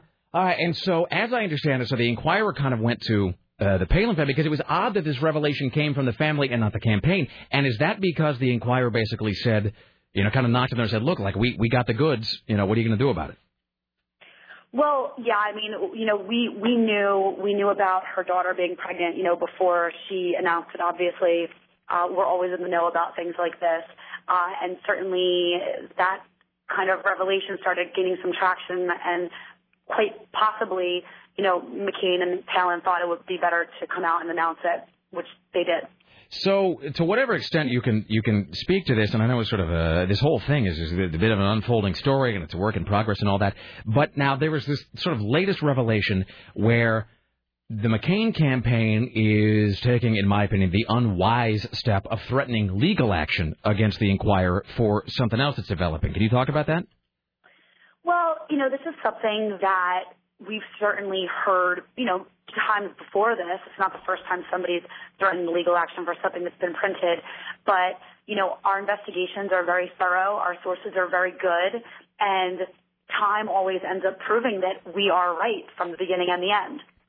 Um, uh, that is a uh, that's a great you know as Bob Woodward would say that's a great non-denial denial right there. Um, is it true? Uh, we're talking to Dorothy Carcasseri from the National Enquirer. New issue goes on sale uh, tomorrow. Is it true that the that Sarah Palin was trying to get the, the daughter sort of married off before the story came out? Uh, it certainly has been, you know, written about the fact that she's been kind of forcing this. Uh, you know, this is still an investigation that's uh, still happening, you know, as we speak, actually. And so we're going to have to see kind of how it develops because some people are saying that, you know, some people are saying that this was the choice of, of the children, but really this is kind of, you know, such a, such a topic that's so close to the family that, uh, you know, we, we may never know that. Uh, I'm looking at the cover of the, of the new issue, which is going to come out. It's fantastic. It's that it's that kind of uh, cover the Enquirer really just nails better than anybody else. It's a picture of Sarah uh, Palin, John McCain, and then in huge print it just says Sarah Palin's dark secrets, which is just all that is glorious about American journalism. Uh, what else is uh, coming up in the new issue that people may find tantalizing? Well, another part of our story, are, are we talking still about Sarah Palin or Uh, you know, we we're talking on? about uh, what, whatever it is you'd like to alert the people to, my friend. We, should we move on to uh, to Hollywood Absolutely. we know it? Brittany, uh, let, let's talk about David Duchovny. Uh, I think you know that he has admitted himself into a clinic for uh, sex addiction, Mm-hmm. and our story reveals that he actually had been cheating on his wife for years. No. No. Ah, we lost your phone. Uh, Oh, the, that sucks. The Duchovnys are jamming us. All right, Richie. Um, all right. Well, you know, it looks like we lost Dorothy there. I know she's on a real tight schedule. Will you let her know that um, Richie? We'll just pick it up with her next time. I know she's those guys are kind of harried right now. Uh, so will you either call or email her and let her know that uh, you know that we'll uh, yeah we'll pick it up the next time we talk to her. So uh, we had a bunch of the Duchovny stuff, which is you know it's sort of weird she talks about that because that Téa Leoni was saying the thing, no, he's, he's all on the porn addiction and whatever. So Oh, so he was cheating. well, so, so says the The Enquirer. report. So say we all. Um, I don't even know where to where to go with all of this. Um, let's see. First of all, uh, you know, we got to get most of these observations out today. We'll uh, continue with uh, with uh, Tim Riley and his news here in a moment. Did you see? But you see that Levi kid, the the baby daddy. Did you see him last night? Boy, that's a kid who looked just like a deer in the headlights. I mean, he looked more terrified and uneasy than anybody has ever looked in their lives. Well, well, the girl herself, Bristol, every time they cut her, she had the biggest scowl on her face. Oh, but she was like molesting his hand the whole time too. She's like, "Look at how loving we are," and kept touching her stomach. I was like, Uh, was she wearing an engagement ring? Anybody know? I didn't notice. I didn't see it. But She looked like trouble, though. But I got to be yeah, well. It, it, it- I mm, okay. Now I was going to make an observation, but I'll wait. I'll wait. Uh, I was just going to say that that uh, how do I put this?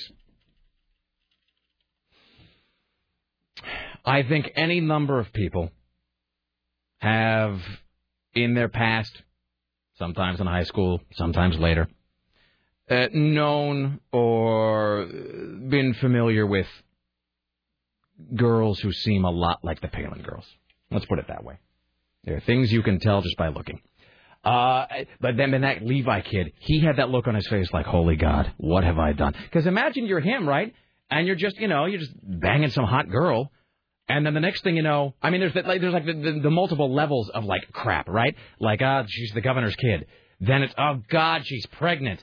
Then, can you imagine? Then, unbelievably, oh my God, uh, my girlfriend's mom is going to be the vice president of the United States, quite possibly, uh, and probably hates me because I just got the daughter pregnant and might have screwed up her run.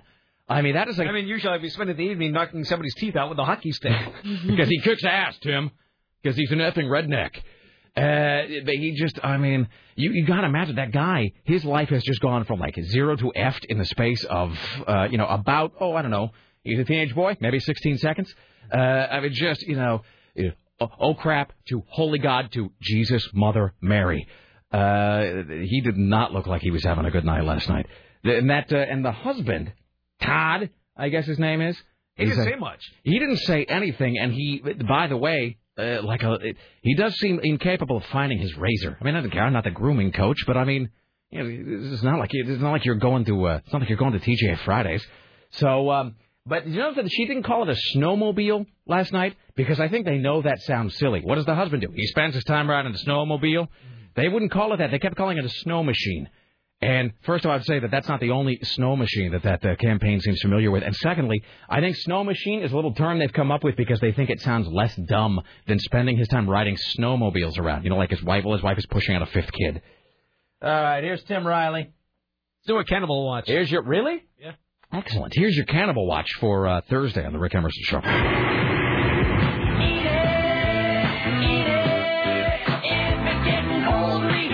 Wow, wow,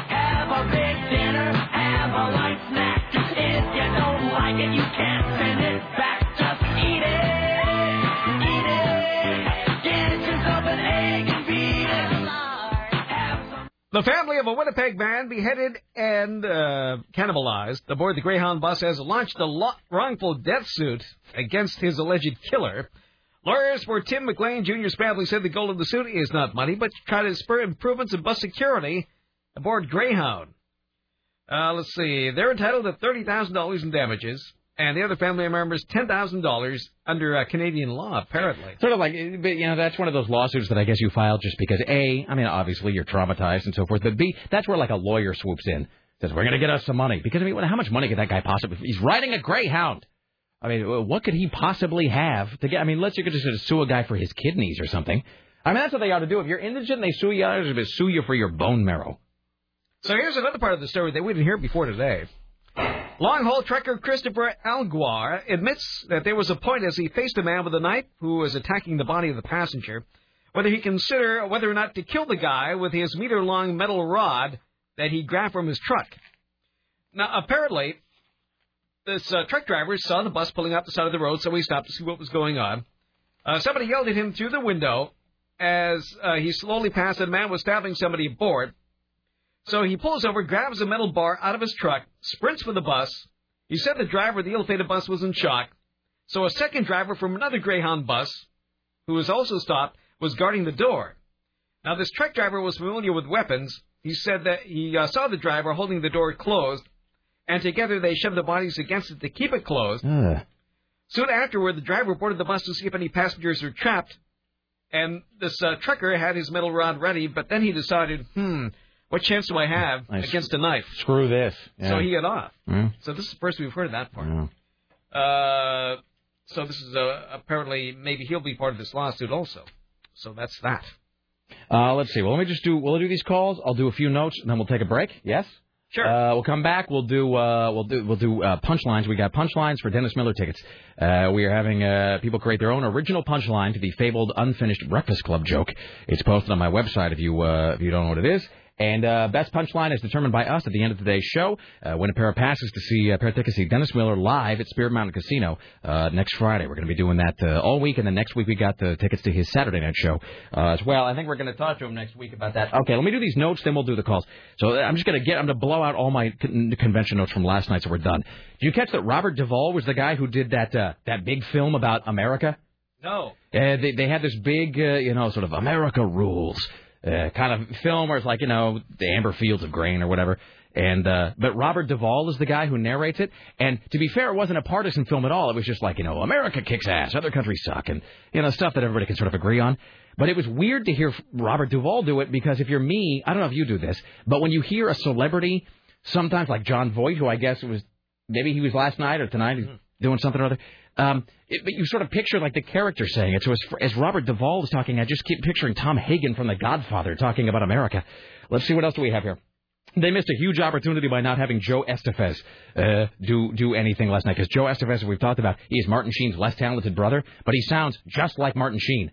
So the Republicans really missed a trick by not having Joe Estevez uh, like do the uh, like the Cindy uh, uh, the Cindy McCain or, or Sarah Palin thing. Oh, did we play the Noonan and Murphy cut, the edited one? Uh, I have not yet. No, I have it though. Okay. Um, let's see. Uh, somebody texted me this last night. Uh, this is Chris Needham. Hey Rick, did you know that HBO started Idiocracy the exact same time Sarah Palin took the stage? I'm sure it's a coincidence. Uh, what else? Did you? I saw last night they found the one woman who switched uh, candidates because of the, the female thing. Her name was Cynthia. And Cynthia's like, well, I was supporting Hillary Clinton, but now because I want to vote for a woman, I'm switching to Sarah Palin. Clearly, the only woman like on the planet who's doing that, but they did manage to find her. What else? Bob Dole. Bob Dole looked bad, but then you realize he's one of those guys that became old at a certain point and then has just stayed at that age. Uh, let's see, what else? Um, they have this young, sort of Aryan-looking uh, kid who was like the youngest delegate to the RNC convention. He's like some flat-topped. He looked like Ed Harris in um, Apollo 13, but he's all like, you know, he's the youngest delegate and he's there to cast his vote or whatever. And he said, they said, what do you like about about um, Sarah Palin? He said, she's a hardworking housewife. I like that. So that tells you what you need to know. Uh, let's see, Carly uh, Fiorina, who was the um, she was the head of HP for a long time. She is hot, absolutely hot. What else do we have here? Uh, I keep waiting for Huckabee to say Shazam. I think I already said that. Uh, Giuliani. So they have Giuliani up there. And he's, you know, the standard bearer for the Republicans and all. And CNN did the niftiest little thing. I don't know whether this is, a, you know, little bias showing through or whatever. But the entire time Giuliani is speaking, CNN has on the chyron, uh, these are facts, by the way. These are not allegations. These are facts where they say Giuliani is pro-gay marriage, pro-choice, and pro-gun control. And they kept it on the screen underneath him the entire speech. Uh, what else? Oh, here's the thing that Giuliani said. Is weird. I don't even know whether this is offensive. It's just strange. Did you catch? And I and I played it back three times on the TiVo to make sure that I was writing it down correctly. I don't even know what this means. When Rudy Giuliani talking about 9/11, as he is wont to do, and he said, when they say Islamic terrorism, they're insulting terrorists. Yeah, that was weird. I don't know what that meant either. What does that mean? And I no matter the the crowd screamed. and I played it back several times, and that's the actual quote. If they say Islamic terrorism, they are insulting terrorists. So, this is just my read on this as I diagram the sentence in my head. If you look at that sentence, based solely on the words and the way in which they're put together, that sounds a lot like he is saying Muslims are worse than terrorists, and it is an insult to terrorists to say that they are of the Islamic bent. That's not me saying that, of course, but that's. Uh, I've looked at that sentence like a hundred times, and that's the only meaning I can get out of that. Is that Rudy Giuliani believes that Muslims are worse than terrorists? So And then he started laughing like a maniac a couple times, which was kind of scary. because he's crazy, Tim. Uh, you know, oh, and you know, here's the other thing. A couple more notes, and then we'll and then we'll take these calls and we'll break. You know what Rudy Giuliani looks like? He looks like the schoolteacher puppet from the wall, not the actual schoolteacher, but the puppet, where it's like they show. You know what I mean? Where it's like the where it's like the wife hitting the puppet. And he has the stick with the really long fingers and Totally, yeah, yeah. Where it's like, and it's like the animation of like the like the wife puppet hitting the teacher puppet who hits the student puppet. Giuliani looks like the school teacher puppet from the wall. Uh, let's see. Levi looks terrified. Uh, how long till a morning show does a parody of Levon called Levi? How long was the applause? Hockey moms for Palin. Oh, for the love of God, Sarah Palin. Pundits has one N. How hard is it to speak properly? One N in pun- pundits. Uh, let's see. Uh, Sarah Palin is Diana from the miniseries V. I keep waiting for her to unhinge her jaw and eat a gopher. Uh, what else? Husband has husband is an Eskimo, and then I just put WTF next to that. Uh, let's see. Sarah Palin is best speaker except for Bill Clinton. Hoosiers for the hot chick. Uh, she did have a great line. She had a fantastic line about Barack Obama when she was talking about his economic plan, and she said, you know, when he's done turning back the waters and healing the planet, which is just like, just like it, a line said, just just like the snarkiest line, just like the smuggest line, but ju- d- d- absolutely got the crowd going. Um, and then, final note, Tim. Then we'll uh, see if you have any uh, final observations before we wrap this up until uh, tomorrow. Did you catch when uh, Sarah Palin was talking about the election and she she talked about John McCain? And again, I played this back to make sure I had it right, and then I wrote it down. When Sarah Palin said, "John McCain," I'm quoting now, is the man to see us through the next four years. Not eight, four. So I have no I have no explanation for that. I don't know why she would have said that. But she did in fact say John McCain is the man to see us through the next four years. Draw your own conclusions. One call, then we'll break. We'll come back. Uh, punchlines, high concept uh, Thursday. More from Tim Riley, top five. Hi, you're on the Rick Emerson Show. Hey, Rick Emerson on KCMD Portland. Hello. Hi. Thank you, sir. You're welcome. Um, I uh, we took our honeymoon up in Alaska. We took a Princess cruise up to Alaska and uh, on a, a tour bus, and actually went past the governor's mansion. And the uh, the kid who was driving the tour bus said, "And there you see the governor's mansion. Who um, the governor there is a woman who is single-handedly." populating the state of Alaska. Fantastic. So that's good times and fun. Excellent. Thank you. And apparently Levi has the word Bristol tattooed on his ring finger. I wonder how new that is. Oh, I think he's rubbing cream into that as we speak. Let's take a break. Back after this, it is the uh, Rick Emerson radio program. Around the corner, uh, punchlines, high concept Thursday, top five, and more. Stay there.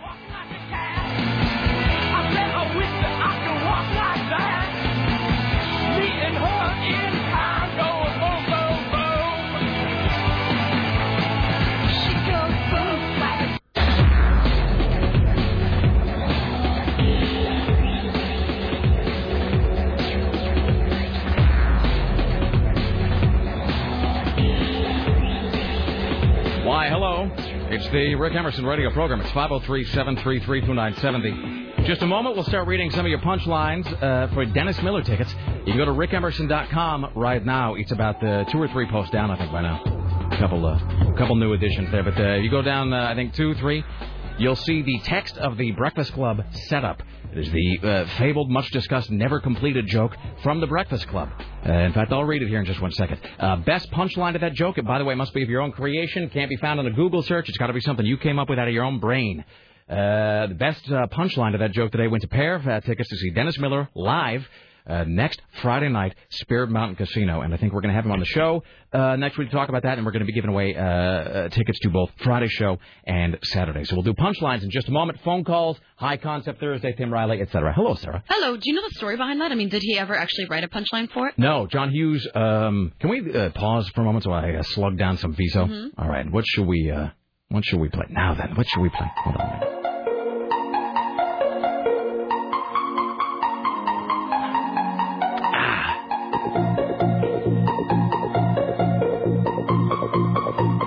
What I'm talking about. That's the stuff. All right. uh, I gotta get some coffee too. Should I also have coffee to chase that Viso? I believe so. I need some coffee right, as I'm well.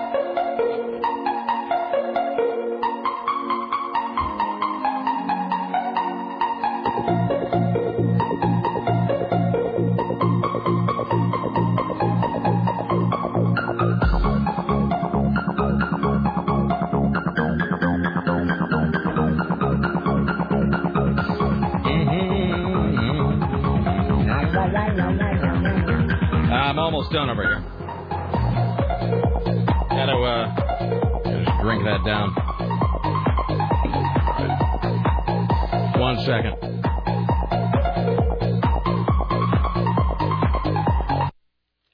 Ah, that's what I'm talking about. Caffeine. It's what makes America strong. All right. So, uh, no, John Hughes, when he was writing The Breakfast Club, and I think he's been asked about this a bunch. Um, I'll ask him again if we ever get him on the show. But when John Hughes was writing The Breakfast Club, there's a whole speech, uh, the scene where, uh, where Judd Nelson as John Bender is climbing through the sort of rafters or the, you know, whatever, that Die Hard thing that all the buildings seem to have in the movies. and he's and there, th- there's that music playing underneath that no no no no no no no no no no no no no no no and he's crawling along. He's doing so, and he, and he does the whole thing where he's like kind of laughing. He goes, "A naked blonde walks into a bar with a poodle under one arm and a two foot salami under the other. She lays the poodle on a table.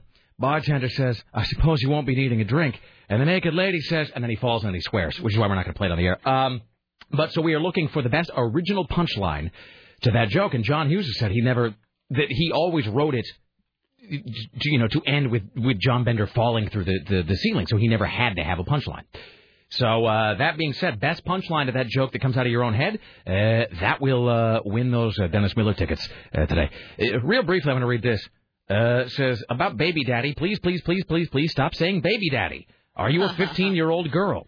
Here's the thing. I realize that it makes me sound like a MySpace girl if I say baby daddy, but here's the but, but it says exactly what you mean to say in probably fewer words than anything else could. What else am I? And I and I ask Have you you this. ever heard that Baby Daddy song? No. Oh my God, I cannot believe You You know why? Because I'm not a 15 year old girl. But I ask you this seriously. Is there something else I should be saying? Because when I say that, everybody knows what I mean, right? I'd say something else if I could think of something else that was short and descriptive like that. But you know what? When you say that about, you know, the, the, the Sarah Palin, everybody knows what you're talking about. It conveys the idea in the fewest possible words. So true. I mean, in the fewest possible words, yeah, if that's the only option. I mean, I always just say like the father of a child. See, I'm not trying, and I'm not trying to say it to sound like hipper or cooler than I am, because clearly it makes me sound like a tool. But eh, you know, language is all about getting the idea across as quickly as possible, and it does seem to convey exactly. Because if you say the father, people might think you're talking about Todd Palin. You say baby daddy, everybody knows who you're talking about in that family. So you know what? You, you all come up with a better word, and I'll use it. Well, or else you'd be thinking of the father of Sarah, you know, of the of the challenged child. And that, of course, is Todd Palin, Sarah. Mm-hmm. All right. Of course. Do you regret a little bit that her name is Sarah and it's spelled the same way yours is? Yes, and then when I heard all those like crazy-eyed like Midwest wives, I, I was looking at their crazy eyes and they're all like chanting Sarah. Kind of Oh, somebody got to isolate that and send it to us where people are chanting Sarah. Hey, somebody get on that. All right, uh, let me just read a few of these. Um, all right, I'm going to read a uh, some of these punchlines, and I think we have some on the phone as well, something like that. All right, so let me just. Uh, We've yet to hear. I mean, they've been really good, but I can't wait to hear one that's just All like right. that's it. all right, so I'm going to read the setup here. I'm going to read the setup one more time, and then we'll do some of these punchlines. Then we'll do High Concept Thursday. Then we'll break. Then Tim Riley. Then the, pardon me. Then the top five. Uh, let's see. The setup is as follows: Naked blonde walks into a bar with a poodle under one arm and a two-foot salami under the other. She lays the poodle on the table. Bartender says, "I suppose you won't be needing a drink." The naked lady says, "I'm supposed to meet someone here named Richie Bristol."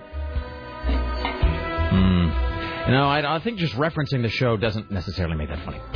Uh, let's see. Um, how about this one? The lady says, I bet you say that to all the naked ladies with a poodle and salami. Hmm. No. How about this?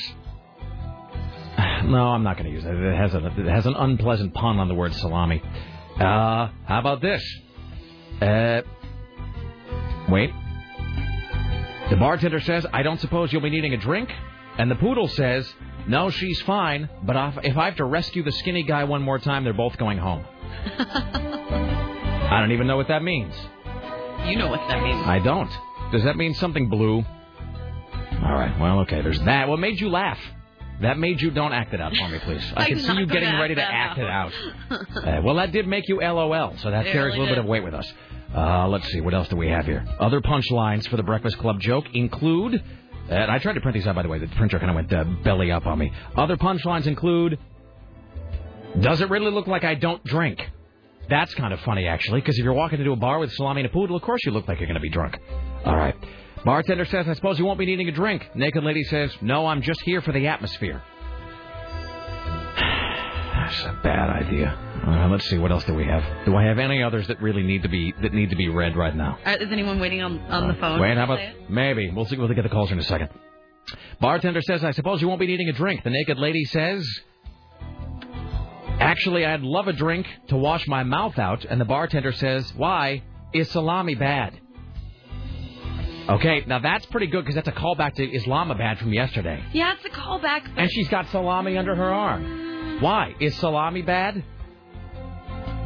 I mean, a little cleverness there. It's clever.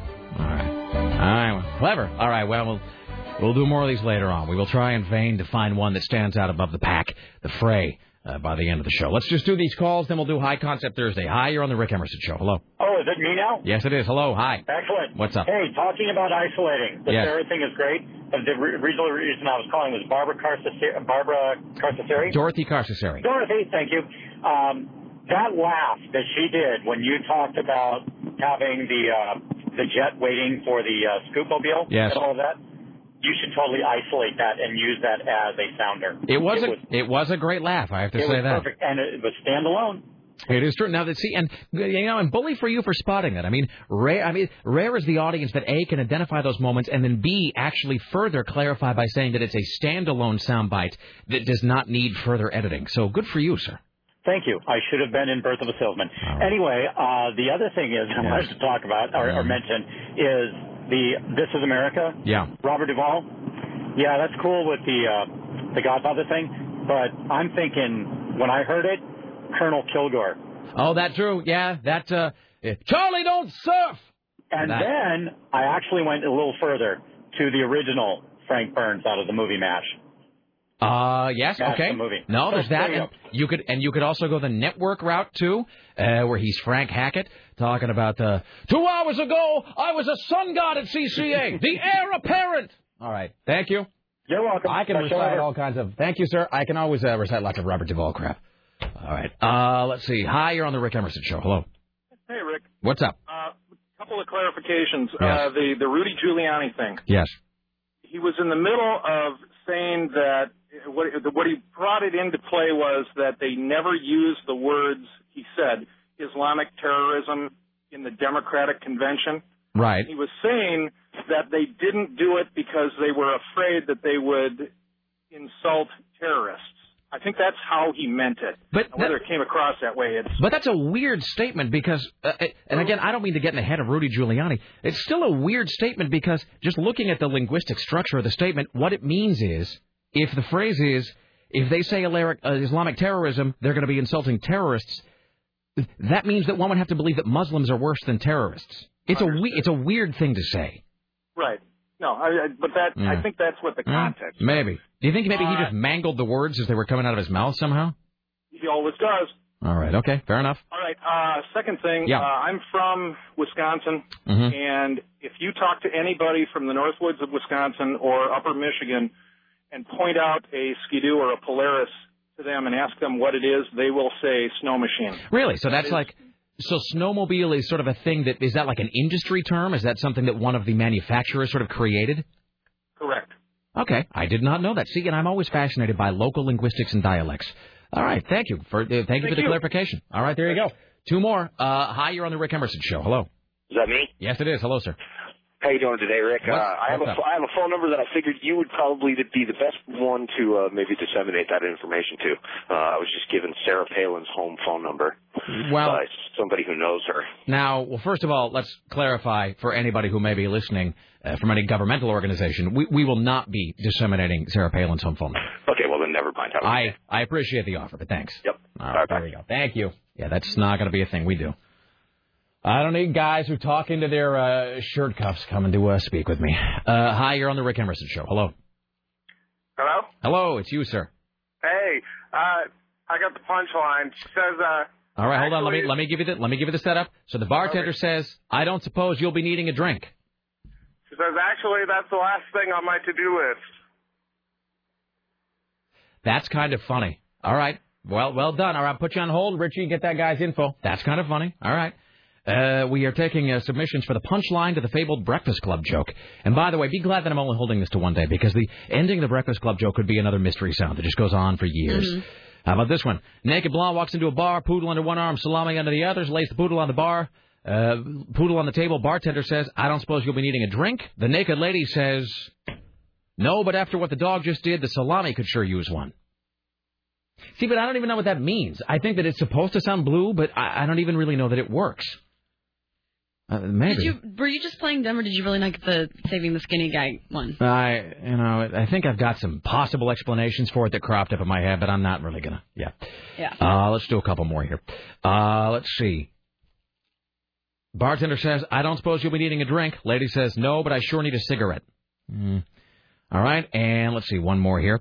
Uh, bartender says, "I don't suppose you'll be needing a drink." Lady says, "Of course I need a drink. Otherwise, how will I be able to let go of my inhibitions?" Well, that's just creepy. Uh, let's uh, move on. Uh, do you believe we have time to do the high concept Thursday? Right now? Yes. Mm, yeah. All right, because now because you know I'm I'm trying to get a hold of things sort of early because you know that they the sort of uh, I don't say the weak link, but the sort of neglected child lately on the show has been the top 5 So I'm trying to structure the show going forward so that we get to the top five more often, doesn't get bumped so often. So in your estimation, we got break, Tim Riley, uh, high concept, top five. Yeah, well is done. is one of those things going to have to go? No, I mean, since we've done a lot of news today, I mean, if we just do a few news stories after the break, that might um, suffice the best. So in what order, Sarah Dillon, do you believe we'll do things here? Why don't we do the high concept now, then take a break? It's a, it's a pretty small break, then do a couple right. of Tim and then top five. Okay. Uh, let me find this here, and I've actually got your description uh, of how the high concept is going to be phrased because I couldn't quite figure out how to do it. Um, so, because we've been talking so much about the smoking ban recently, and we will be doing uh, more of that as we head toward the fall and uh, the end of the year when the smoking ban takes effect here in Oregon, just like it's taken effect in Washington, just like they have it in uh, California. Uh, so, we've been talking a lot about dive bars, the atmosphere of a dive bar, what makes a dive bar. So, here is your high concept topic for this Thursday at 503 733 2970. Things that you see in a dive bar, or a longer version of that possibly, things you see that let you know you're in a dive bar. And it goes 503 733 2970. 503 733 2970 for today's high concept discussion. Uh, things you see in a dive bar that let you know it's a dive bar. It is 503 733 2970. It's High Concept Thursday. Things you see in a dive bar that let you know it's a dive bar. Sarah Dillon, would you like to start us as you often do? Um, I guess what I always see is like old Mardi Gras paraphernalia. Totally. Anything like that's just been left up all year round, like be it like beaded necklaces or some sort of you know like party favor stuck to the walls. Something that is, uh, strictly speaking, a seasonal item, but has obviously been left there not just for a little while, but probably for decades. Yes, seasonal item is exactly it. See also the Christmas tree at my father's place, which is in the corner and covered with cobwebs. And they don't even really change it except at Halloween when I think they put yellow, I put they like orange and black lights on it, but I think it's just untouched the rest of the year. And I'm pretty sure that it wasn't by design. Like when they weren't trying to do it to be clever. Like one of those kind of tchotchke places where an alligator with sunglasses. That's crazy. I think at my father's place it was quite organic in that they put the tree up and they just never bothered to put it away because why bother? You Oh, just gotta take it out again next year. They mean it. They Yeah. totally mean it. I leave my Christmas tree up all year. I have like a little one on top of my TV that I just leave up all the time. You're a good American. Mhm. All right. I used to have to meet my consultant at a place called Ted Sizzling Steaks, where they left those 1960s aluminum Christmas trees up all year round with a flashing uh, circular thing with the different colors. Excellent. All the time. Yeah. All right. Things you see in a dive bar that make it a dive bar. Hi, you're on the Rick Emerson Show. High Concept Thursday. What do you got? Hi. All right. Thank you. All right. I, we got. Oh, I guess we have one more punchline here before we can get to the high concept. Hi, you're on the Rick Emerson Show. Hello. Okay, I've I've got the punchline. You want to set me up? So the bartender says, "I don't suppose you'll be needing a drink." Of course, I'd like a drink. Vodka tonic, extra lime, and I think I've got your cell phone at home. I don't get the last part. I don't either. All right. Sarah thank- Dillon and the Sarah Dillon and the cell phones on the front porch. Oh yeah. All right. Now that's one brushstroke too many on the punchline, but I like where you were going with it. All right. All right. Uh, too much ham stuff for the uh, high concept. All right. Hey, uh, Richie, can you make sure we have his info here, and then we'll make the rest of these high concept calls. All right. Uh, hi, Rick Emerson Show. What do you always see at a dive bar that lets you know it's a dive bar? Timmy Ryan. Strong out of the gate. Uh, hi, you're on the Rick Emerson Show. How do you know it's a dive bar? Uh, pickled eggs or uh, a big screen TV that's a projection, not a, like an HD or something. Oh, totally like like the old school with the huge, like Yeah, three with tube the- things. With, with the three, with the th- red, green, and blue lenses. Yeah. Completely, and it's all like kind of, and it all and it People looks made up of thousands of dots. and it's all dim looking. Yeah. Yeah. And pickled eggs. Good one on that. Thank you, sir. Uh-huh. All right. Uh, high concept Thursday. How do you know it's a dive bar? How about your own reflection in the mirror? Sarah, what does he mean? Wait, you mean like Rick's personal reflection? mean reflection? my like reflection? You can see No. at a bar. This is supposed to be high concept, guys. I, I don't. Okay. All right. Thank you. I know plenty of fancy bars with I don't. mirrors. Yeah, I don't get that one. Uh, hi, you're on the Rick Emerson Show. How do you know it's a dive bar? Um, you've got a hot tattooed bartender working next to a 70 year old three pack a day woman named Flo. No, no, that's absolutely true. Or a guy named Smokey. Yeah. All right. Right. Excellent. Well done. Uh, high concept Thursday. How do you know you're in a dive bar? Yeah, it's full of hockey moms. Mm, okay. Thank you. All right, there you go. Uh, hi, Rick Emerson Show. High concept Thursday. How do you know you're in a dive bar? Well, this is really not going well today. Hi, uh, you're on the Rick Emerson Show. How do you know you're in a dive bar? There's a bunch of douchebags in the corner talking about how they're the pimp squad. That's two. Hi, you're on the Rick Emerson Show. How do you know you're in a dive bar? A uh, toaster oven instead of a cook. No, that and I've been in bars Oh, like yeah. that where they got the full on toaster. It's like a one size fits all kind of cooking thing. No matter what you order, it goes into the same nasty ass oven. All right, no, no, good one. Well done. Thank you. High concept Thursday. How do you know you're in a dive bar? Uh, you gotta have pictures of locals on the wall. You gotta have what? What?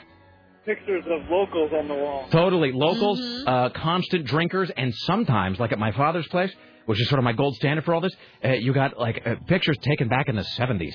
You know, where it's like a, it's like a, it's some guy's retirement party, and it's like him and all his big sideburn 70s friends drinking. You know what else is always there? It's those um, nut dispensers. The ones that have never been cleaned in like 30 years. That, Exactly. like tons of grubby fingers have gone into like a little dispenser hole. And they just always refill them off the top. And so like some of the Uh. old ones just are always in there and you can't even really see inside because it's covered in stickers. Completely. Uh, all right. Hi, you're on the uh, you're on the Rick Emerson show. High concept Thursday. How do you know you're in a dive bar? How about that dark uh, pleather booth that you sit in that you stick to, and when when you try to get up, and they're always uh, they always got those you know that, like that old fashioned button that comes down and.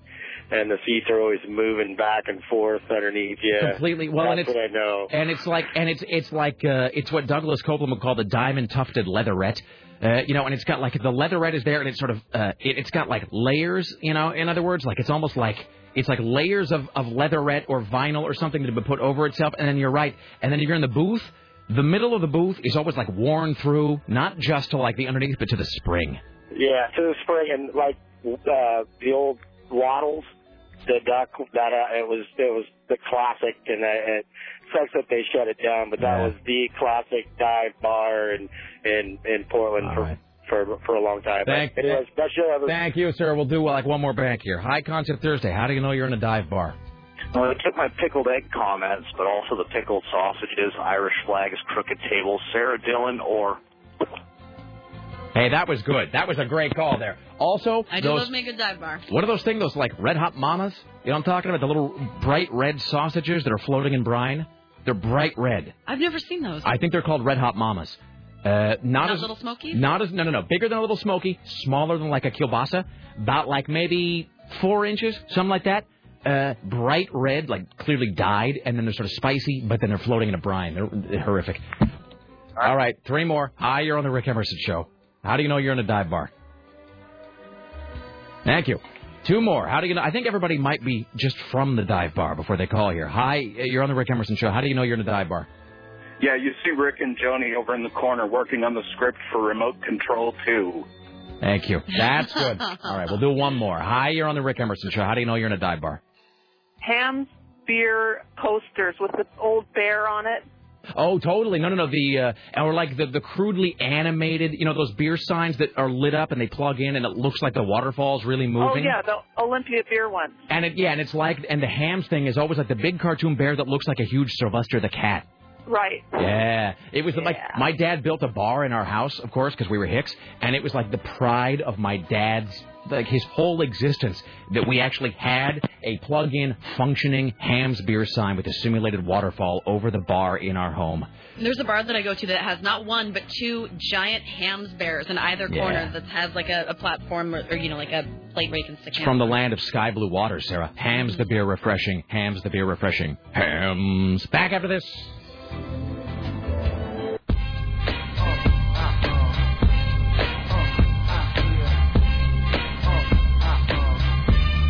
Why, hello, it's the Rick Emerson radio program. It's 503-733-2970. Join us tomorrow, and I guess we'll include Aaron, Geek in the City, Duran, uh, for the latest on Rename 42nd. He's also got a truly wonderful top five.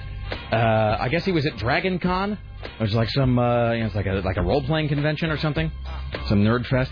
Uh, and so he polled all the dudes at Dragon Con about the top five metal songs that they would want playing during a D&D game.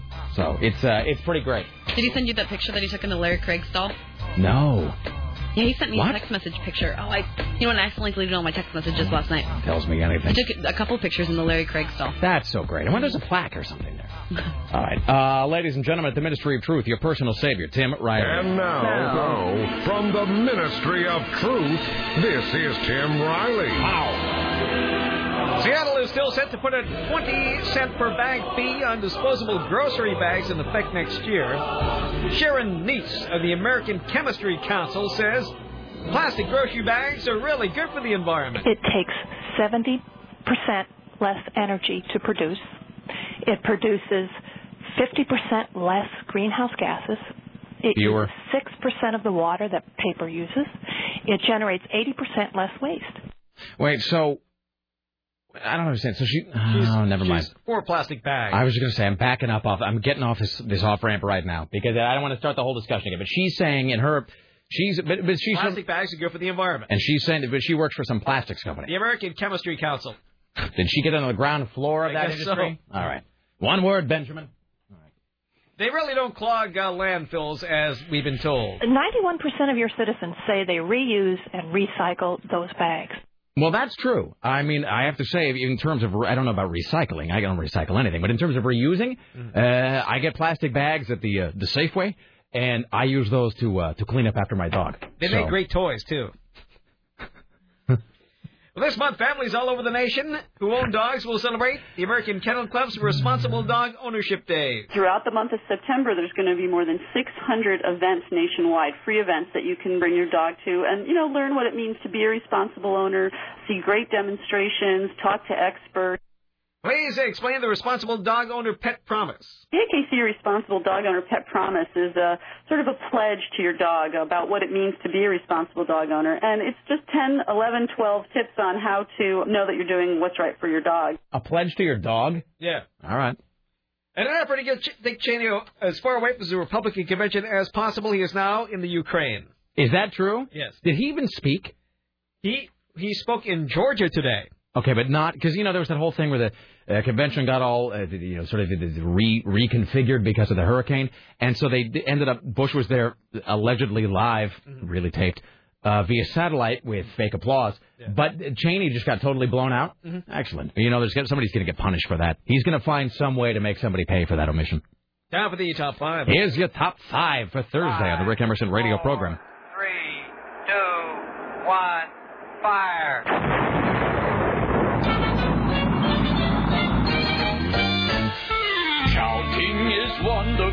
Counting is marvelous, counting's the best thing to do.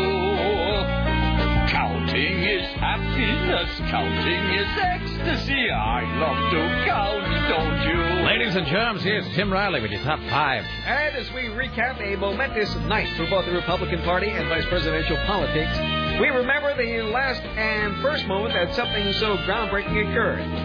It was at the Democratic National Convention of 1984 that Geraldine Ferraro was nominated for vice presidency. Was that what 24 years ago? Yeah, Yeah. 24. Wow. Jesus. These are the top five songs from that week, July 19th, 1984. Honorable mention goes to the Jacksons and Mick Jagger for State of Shock. By the way, I should tell you that almost all these songs today are terrible. Darn, I thought they were going to be good. No, there's like one and a half songs that are good. Sounds a lot like Weird Al's UHF. Wonder which came first. So this is that's Mick Jagger, sounding like only Mick Jagger can. So this was, I think, as a prelude to the Jacksons' victory tour. That thing, it was like in the sort of, it was in the wake of Thriller, and I think the Jackson family pressured Michael into like, like get like getting him off the uh, the breadline, you know, by taking him out on tour. You know, it's not like Tito's out there making his own money. So they were like, "Come on, Michael, take us on tour." And so they they didn't call it the Jackson Five. I think they just called it the Jacksons because I think Janet was part of it too, and maybe Latoya. And they did this terrible album that I think was just called The Jacksons Victory. And this was the big single, and it's. And Michael Jackson is really the selling point here. It's not like anybody was buying a record because Jermaine Jackson's singing. So this is the Jacksons singing with Mick Jagger.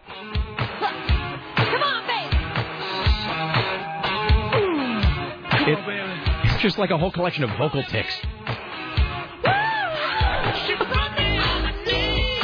This is a. It's a terrible song. It's a waste of vinyl. I've never even heard this. No, it's it heard of it. awful. I mean, it's just a whole bunch of uh, sort of cliched mannerisms from the both. It's just Jackson going, woo, and Mick Jagger going, ah, and that's it. I mean, that's all it is for like four minutes. All right, let's uh, let's move on. Number five, the Pointer Sisters, Jump for My Love. This is another terrible song. Doesn't it sound like it's in like a Clairol commercial or something? Big fabric softener. It's an awful song. You know, that sounds a little bit like Mannheim Steamroller there in the background. A little fresh air Christmas happening back there.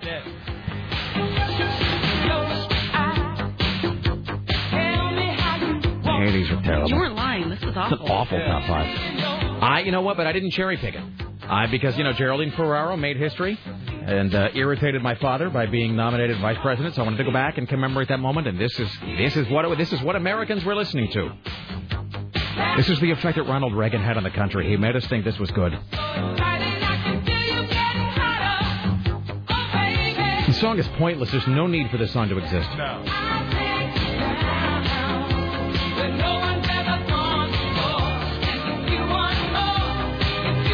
This just sounds like the bad opening credit song to some sort of terrible, like, made for USA comedy drama. It really does sound like Chip Davis. Jim Riley? Number four, Billy Idol, Eyes Without a Face. This song sucks. This is a terrible song. I don't know why this song was ever a hit. I don't dislike Billy Idol. He's, you know, got some songs everybody likes. Even some of his lesser known uh, efforts, like the poorly named Cyberpunk album, which was actually not, not that bad. This is an awful song.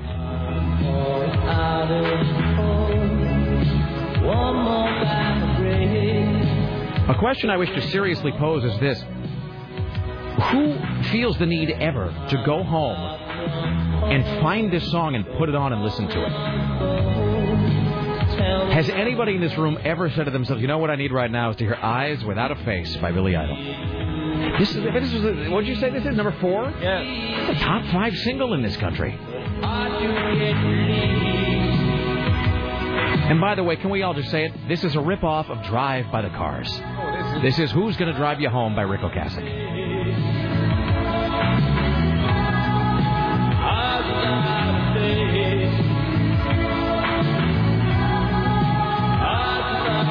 Song without a point or an end.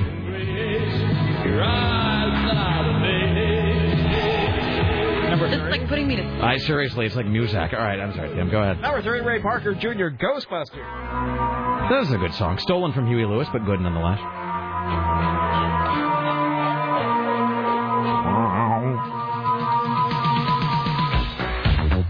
It's a bouncy little number even today. Good for the kids.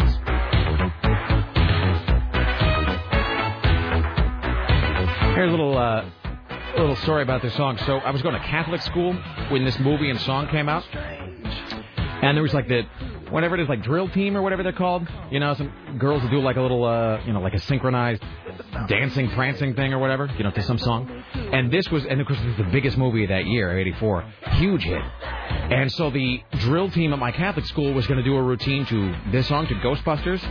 And at the last moment, it was disallowed because the nun heard the song, and that line about an invisible man sleeping in your bed was deemed too overtly sexual. Come on. It was scandalous. I ain't afraid of no ghosts. All right, top five songs from July 19th, 1984. Number two, two, two, Bruce Springsteen, Dancing in the It's Dark. another bad song. Sarah probably likes this. I don't mind it. I never really listened to it very much, so it doesn't really annoy me. And and the only reason I said that, by the way, is not any reflection of music, because I saw you bobbing your head a little bit to it as it started. This is the video that this is Courteney Cox. Courteney Cox. Hey, uh, here's the thing: it's not a bad song. It's just that synthesizer line that bugs me. It doesn't sound at all like a Bruce Springsteen song. You got to wonder if this was like his big attempt at a crossover sellout. This is for people snapping their fingers and twirling their butts around in jeans. Totally. This sort of sounds like maybe the house music that they would play at the Republican convention, trying to get down with that rock and roll. I mean, it's not a bad composition. It's just the actual instruments on it it, it doesn't sound at all like Bruce Springsteen. It's sort of weird. Like if you were to remove the vocal track from this and ask people who is this, I don't think anybody would have ever guessed this was Bruce Springsteen. It doesn't sound like anything else he's ever done. Counted on the top five songs from the week of Geraldine Ferraro's nomination, July 19th, 1984. Tim, what might number one be? Number one is Prince When Doves Cry. There you go. You can't anything bad about this. All right, we ended strong. Ladies and gentlemen, Tim Riley, greatest newsman in history of the world, back at 4, 5, 6, and 7, top of the hour, all the way through Lycus. When we come back, we will announce the winner of today's Punchline contest. Uh, don't go anywhere. Like us at 3, Mike O'Mara Show at 7. We return after this.